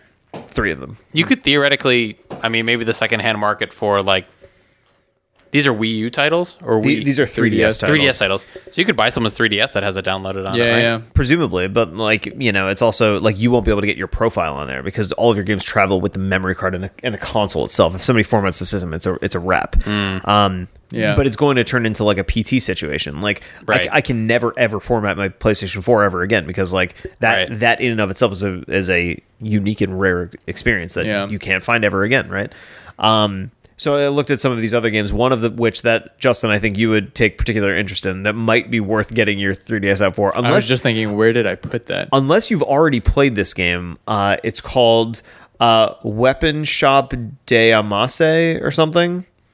Let me look at it. Maybe It's Weapon called, Shop de Omasse. It's called Weapon shopper. Weapon Shop de Omasse, uh, and the whole concept there is similar to Moonlighter, right? Uh, where you run, Love it. where Oh, you wow. run the shop. This game, you are literally the blacksmith in a town, and you are forging the weapons that heroes go out. It was Oh, in, that's it was, awesome. It was I've in a not played Nintendo Direct back in the day. Yeah. 3DS exclusive, nowhere else to play that game. so after May, if you don't already own it, you will never be able to play that game ever again. Take a look. Isn't this like upsetting? This it. is like this is very upsetting to me. It is- Is this supposed to be a good game? It's supposed to be very good, yeah. Like I, I think like over an eighty on Metacritic. I would I would play it. I you just can't you can't just say call a game Moonlighter and then expect me not to play it. Screw Yeah. I, That's that's phone. his phone. Um, but uh, but yeah, so it's like I'm I'm now learning about these games. Here's a, another example. I just started this game. So did you know that at one point, uh, Level Five, Level Five is a publisher that does the Professor Layton games. Um, they ran this. Uh, not promotion, but there was this sort of like initiative that they ran called uh, Guild Guild One Games, and they essentially worked directly with individual developers, like like auteur, well-known developers, to make specific 3DS exclusive titles, uh, like these one-off games, uh, to release in, in this series. And it was three developers, one of which, Suda51, made this game called Liberation Maiden that I just started. It's eight dollars on the eShop, 3DS exclusive, nowhere else, and it's fucking awesome. It's this like 3D mech shooter that has like really interesting controls, and it's just way like bombastic over the top. You play as this woman, like the, so the game starts, and this maiden, Li- Liberation Maiden. It's actually a very funny name because she just gets elected to be president. And her new first responsibility by being president is she gets put into a mech and fights aliens. And I'm like, yes. And this happens within 10 seconds of the game starting. And I'm like, I am so in on this. Like, Yeah. 100%. It's awesome. And it's an awesome game, and that game will be lost to time. Another one, Justin, this might pique your interest. The developer of the Final Fantasy Tactics series made a 3DS exclusive eShop title called Crimson Shard, which is a uh, dice-based D&D dungeon crawler that is also very highly reviewed, like eights and stuff, or like uh, what you call it, 80s and stuff on Metacritic. Moon Shadow. called Crimson Sh- uh, Crimson this- Shard. This would be a killer article on the website. Like Yeah, dude. games you have to play. This is what I'm saying because like they, they- are going away forever. Like the only way you're ever going to be able to play this stuff is by like you know soft modding your 3ds and like pirating stuff and whatever. And it's like you know I. It's cool that that option exists, but like I'm just not the guy to do that. You know what I mean? Are they? Uh, is is everything on sale now? No, and I don't expect things to go on sale. So like fine. how much is that uh sword game? Sword maker game. I think like nine dollars, Okay. something Yeah. like that. Liberation I mean- Maiden was eight. Rusty's Real Deal Baseball, after you buy every single game in it at the lowest price, was I think like fifteen. Um, It really wouldn't be a. Oh, I hate you, Skirbo. I hate you so much. You did the same thing to me when the PSP was like, they're going to take all the. Oh, wait, they didn't. But, But I mean, Nintendo has a precedent. They did do this on the Wii. I know, I know. I Like just, this did happen on God, the Wii. I already live my life with FOMO, like hovering. I feel like I just. uh, This is the world. This is the world that we live in now. Here's the other. bitch. But you don't have Here's- to here's the other- them. You can just download them. I just. Well, that's what it is. That's the pro. Playing them is not the problem. It's buying them, buying them, and never playing them would definitely be a problem. But also learning that I'm making decisions because of FOMO. You know what I mean? Like, I, I'm not trying Shit, to instill son. any FOMO. I'm just trying to like.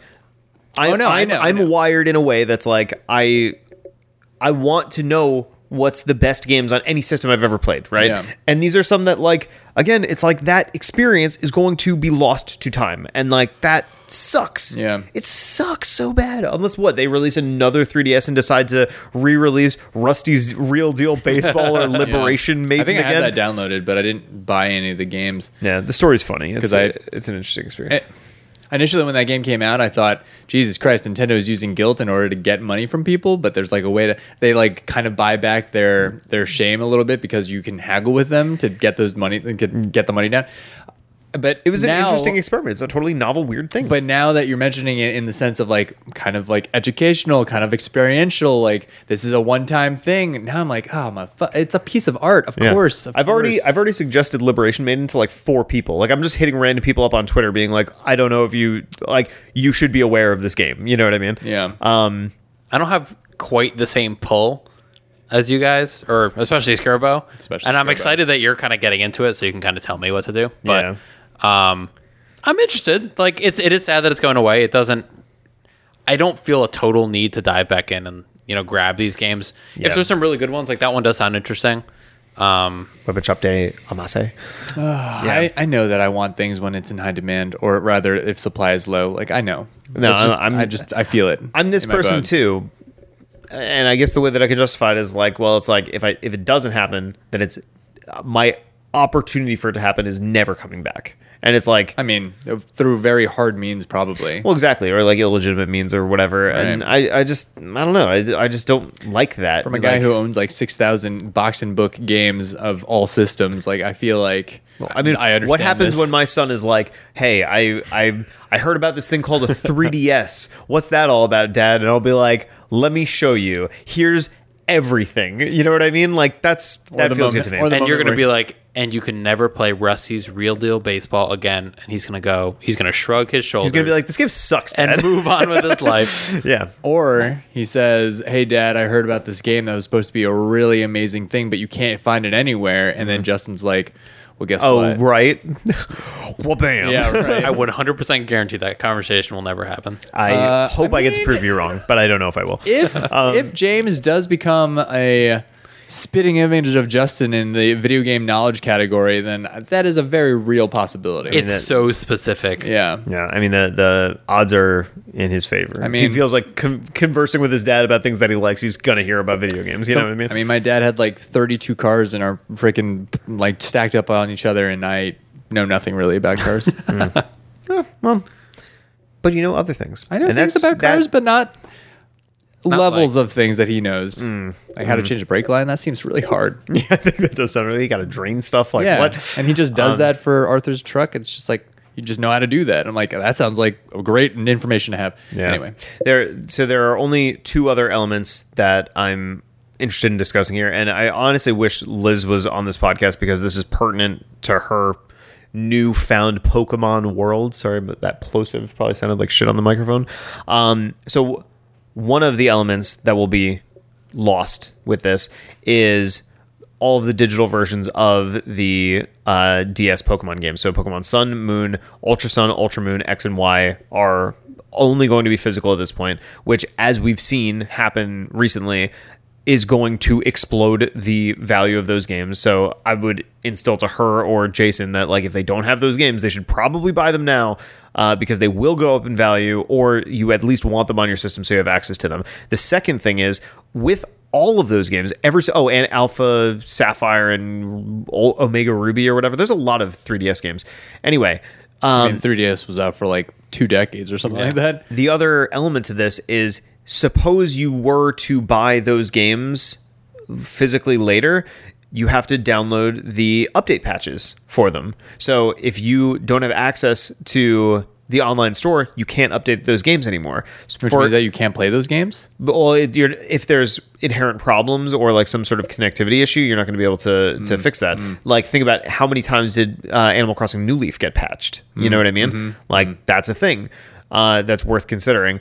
Another element to it, and this is like you've got to be far down the Pokemon rabbit hole to give a shit about this, but like if you wanted to pass a Pokemon from Gen 1 all the way up to now, which is possible through the mainline series, like if Mm-hmm. you wanted to take a Gen 1 Pokemon and bring it all the way up to whatever, Brilliant Diamond Yeah, yeah. and Pearl or whatever, uh, currently the only way that you can do that is through the 3DS versions of, like the 3DS virtual console versions of the original games. So once so if you had any interest in doing that at any point in your life, you would have to have those games already downloaded on your 3DS in order to find that I don't know, whatever, unique Pokemon from Gen 1 and send it all the way up the line to to get it to the end. Some people care When you about say that. Gen One, you're talking about Fat Game Boy, Pokemon Red, and Blue. Pokemon Yellow, yeah. It so, blows my mind that there is a way to bring a Pokemon from that game through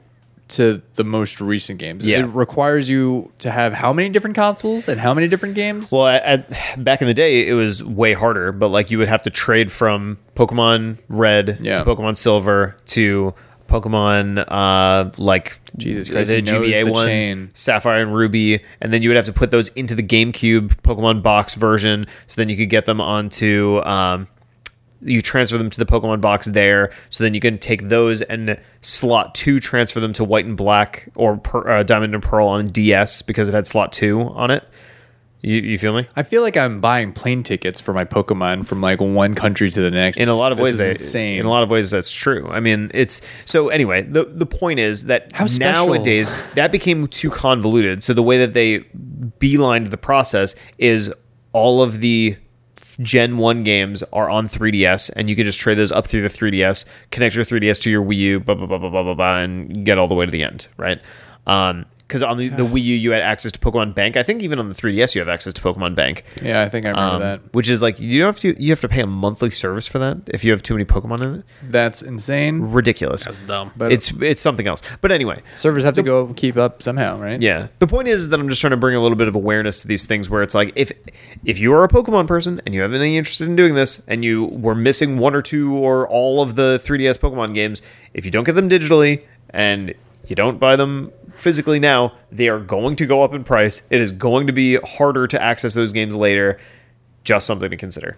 Um, I think getting those those games physically would probably be the the play to do, like the play right now. likely and just like pre-download the update Right. which you can do if you just search update on uh, our friend Zion from Nintendo Life uh, made a video about this where if you literally just search update on the eShop right now you can just download Mass download uh, all of them? yeah Even which I, I actually game? did do that for many of the games Without the game? yeah Wow. so like when I put in like my copy of Metal Gear Solid 3D you know Mm-hmm. I'll be able to put that in my 3DS and it'll just work It's fucking crazy. so That's yes. crazy. sorry to go off on this retro rant, but it is a, it is a thing. It's showing like the death of a of you know the previous what eighth gen consoles. Yeah. Um, and really that ultimately like sunsets 3ds entirely, and now it's like it's Switch or nothing. Like Yeah. that that's Nintendo's world is on Switch or nothing basically. Yeah. Um, one console, they can have both the console and a handheld, and you'd still buy more than one of them. Yeah. Yeah.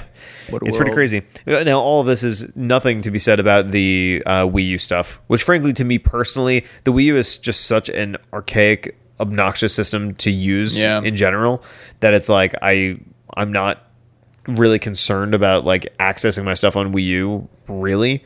Um, but it is important to be said that like a lot of the titles on there, like some of the Wii U or some of the Wii Virtual Console titles, like Metroid Prime Trilogy, is like ten dollars on the the Wii U eShop, but it's like 150 if you try to get it physically. I weirdly have no love for my Wii U, I don't know. and that's I om- weird. And I only Yeah, that's I not a weird thing. That's like, a common opinion. like I have lots of love for my 3DS. You know what I mean? So like buying a bunch of games that I can like easily access from that screen feels cool because I feel like one day maybe I'll open it up and want to play it again, like I've done with my other Game Boys. Yeah. But um, my Wii U, Not so much. not so much. I mean, the last thing I bought on my Wii U, I know what it is. It's Wind Waker HD, and I didn't even play that that much. Even though I'm like I was stoked about playing it, but the Switch came out, and Yeah. then I just played Yeah, Breath I- of the Wild. I'm okay kind of sunsetting all of these games. Like Mm-hmm.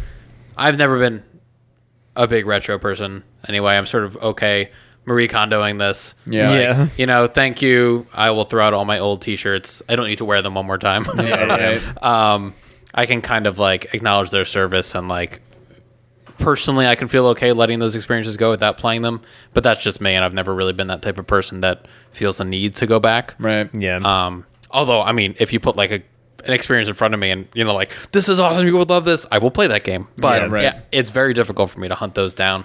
So this is not sort of in my sphere. Yeah, I, I think it's only amplified my like. I, I think I have a natural sense for Yeah. that type of thing, and I think it's only been amplified because it's like this is your chance. Like, I if you totally- didn't- if you, didn't do your research on 3ds, now it I- really matters. I know you, and I understand everything that you're saying, and it I totally, totally get it. Yeah, Um, it's not for me, but I understand the significance of the moment and why you would be excited about it, and I think it's a worthwhile like endeavor. Yeah. I just and like I salute you as you go down this path of Yeah. uh, uncovering these artifacts, but It, it is it is a preservation thing, and Yeah. it, it's something that's particularly unique to like our time right now. It's it seems like kind of a banal thing because it's like, well, of course, you know, old things get old, right?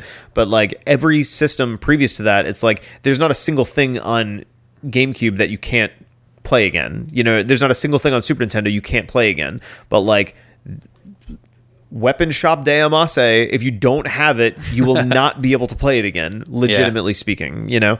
Um, It's a fair point. Yeah, I mean, you're so, right. I- it's kind of sad in that way. Like, I wonder. I, I'm sure Nintendo has done like the cost and the benefit analysis to this, but I wonder what the benefit is to them. I mean, I'm, I'm sure they recognize that uh, limiting or uh, making specific games inaccessible can be almost more beneficial to them.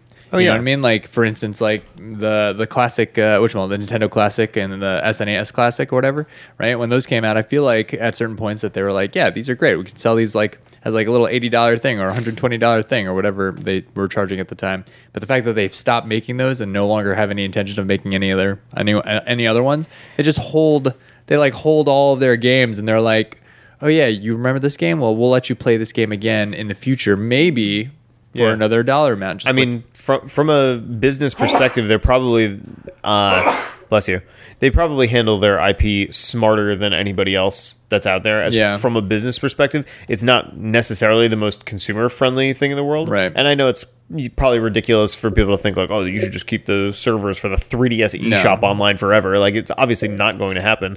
Um, I wonder what the logistics are of taking all those digital only games and just like shoveling them off onto one cartridge or you know one disc and like, hey, you want 400 under $10 games? We just dump them all on this on this disc. that'd be hilarious. it, this this situation also feels particularly unique because like these are like like so Rusty's real deal baseball. This is the last I'll, I'll speak of this. I know we've been going for like way too long. Um, just in general, I mean, this is a long ass podcast. Yeah. But um, Rusty's real deal baseball, right? Uh, perfectly cool game. Part of it is like you're playing these baseball themed mini games where it requires you to like catch balls and hit balls, and the the sound design is actually phenomenal. Um, but you gotta play this game. I love love it. It's baseball. I'm in. yeah, it's it's it's really cool. I mean, just like listen to the bat crack. It's oh, it's great. But uh, when the uh, point.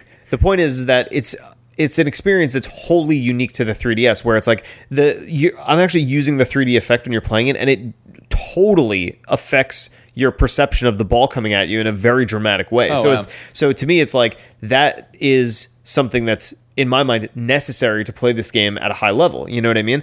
Uh, same thing where it's, there's like a gyroscope in the 3ds, so it's like you actually have to like move around to like catch the ball Okay. and stuff. So it, it has this like uniqueness to it, right? Um, and to me, I'm like. Well, you can't port that to a PC and and Yeah. have that experience. It only exists within this format. You Gonna know, be honest, totally forgot I could do that. yeah.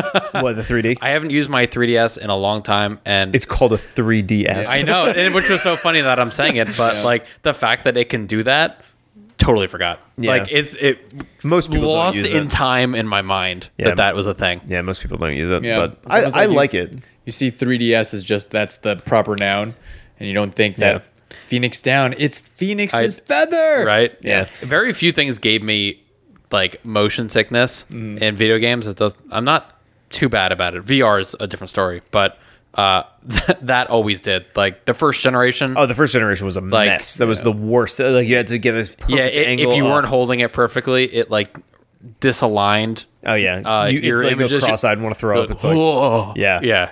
The new one, the new one's great. It actually works really really nice. And actually, ever since uh, I was playing Bravely Default, uh, you had mentioned like if you just put the 3D like not like way up, Just one click. Yeah, you just, from put the to on. littlest bit on. It just adds this extra Yeah. layer of definition, and it makes it so much better. It's so much better. every game that I've played like that, I'm like, this is better. That's like, the way to play it. It just is better. Yeah. You know?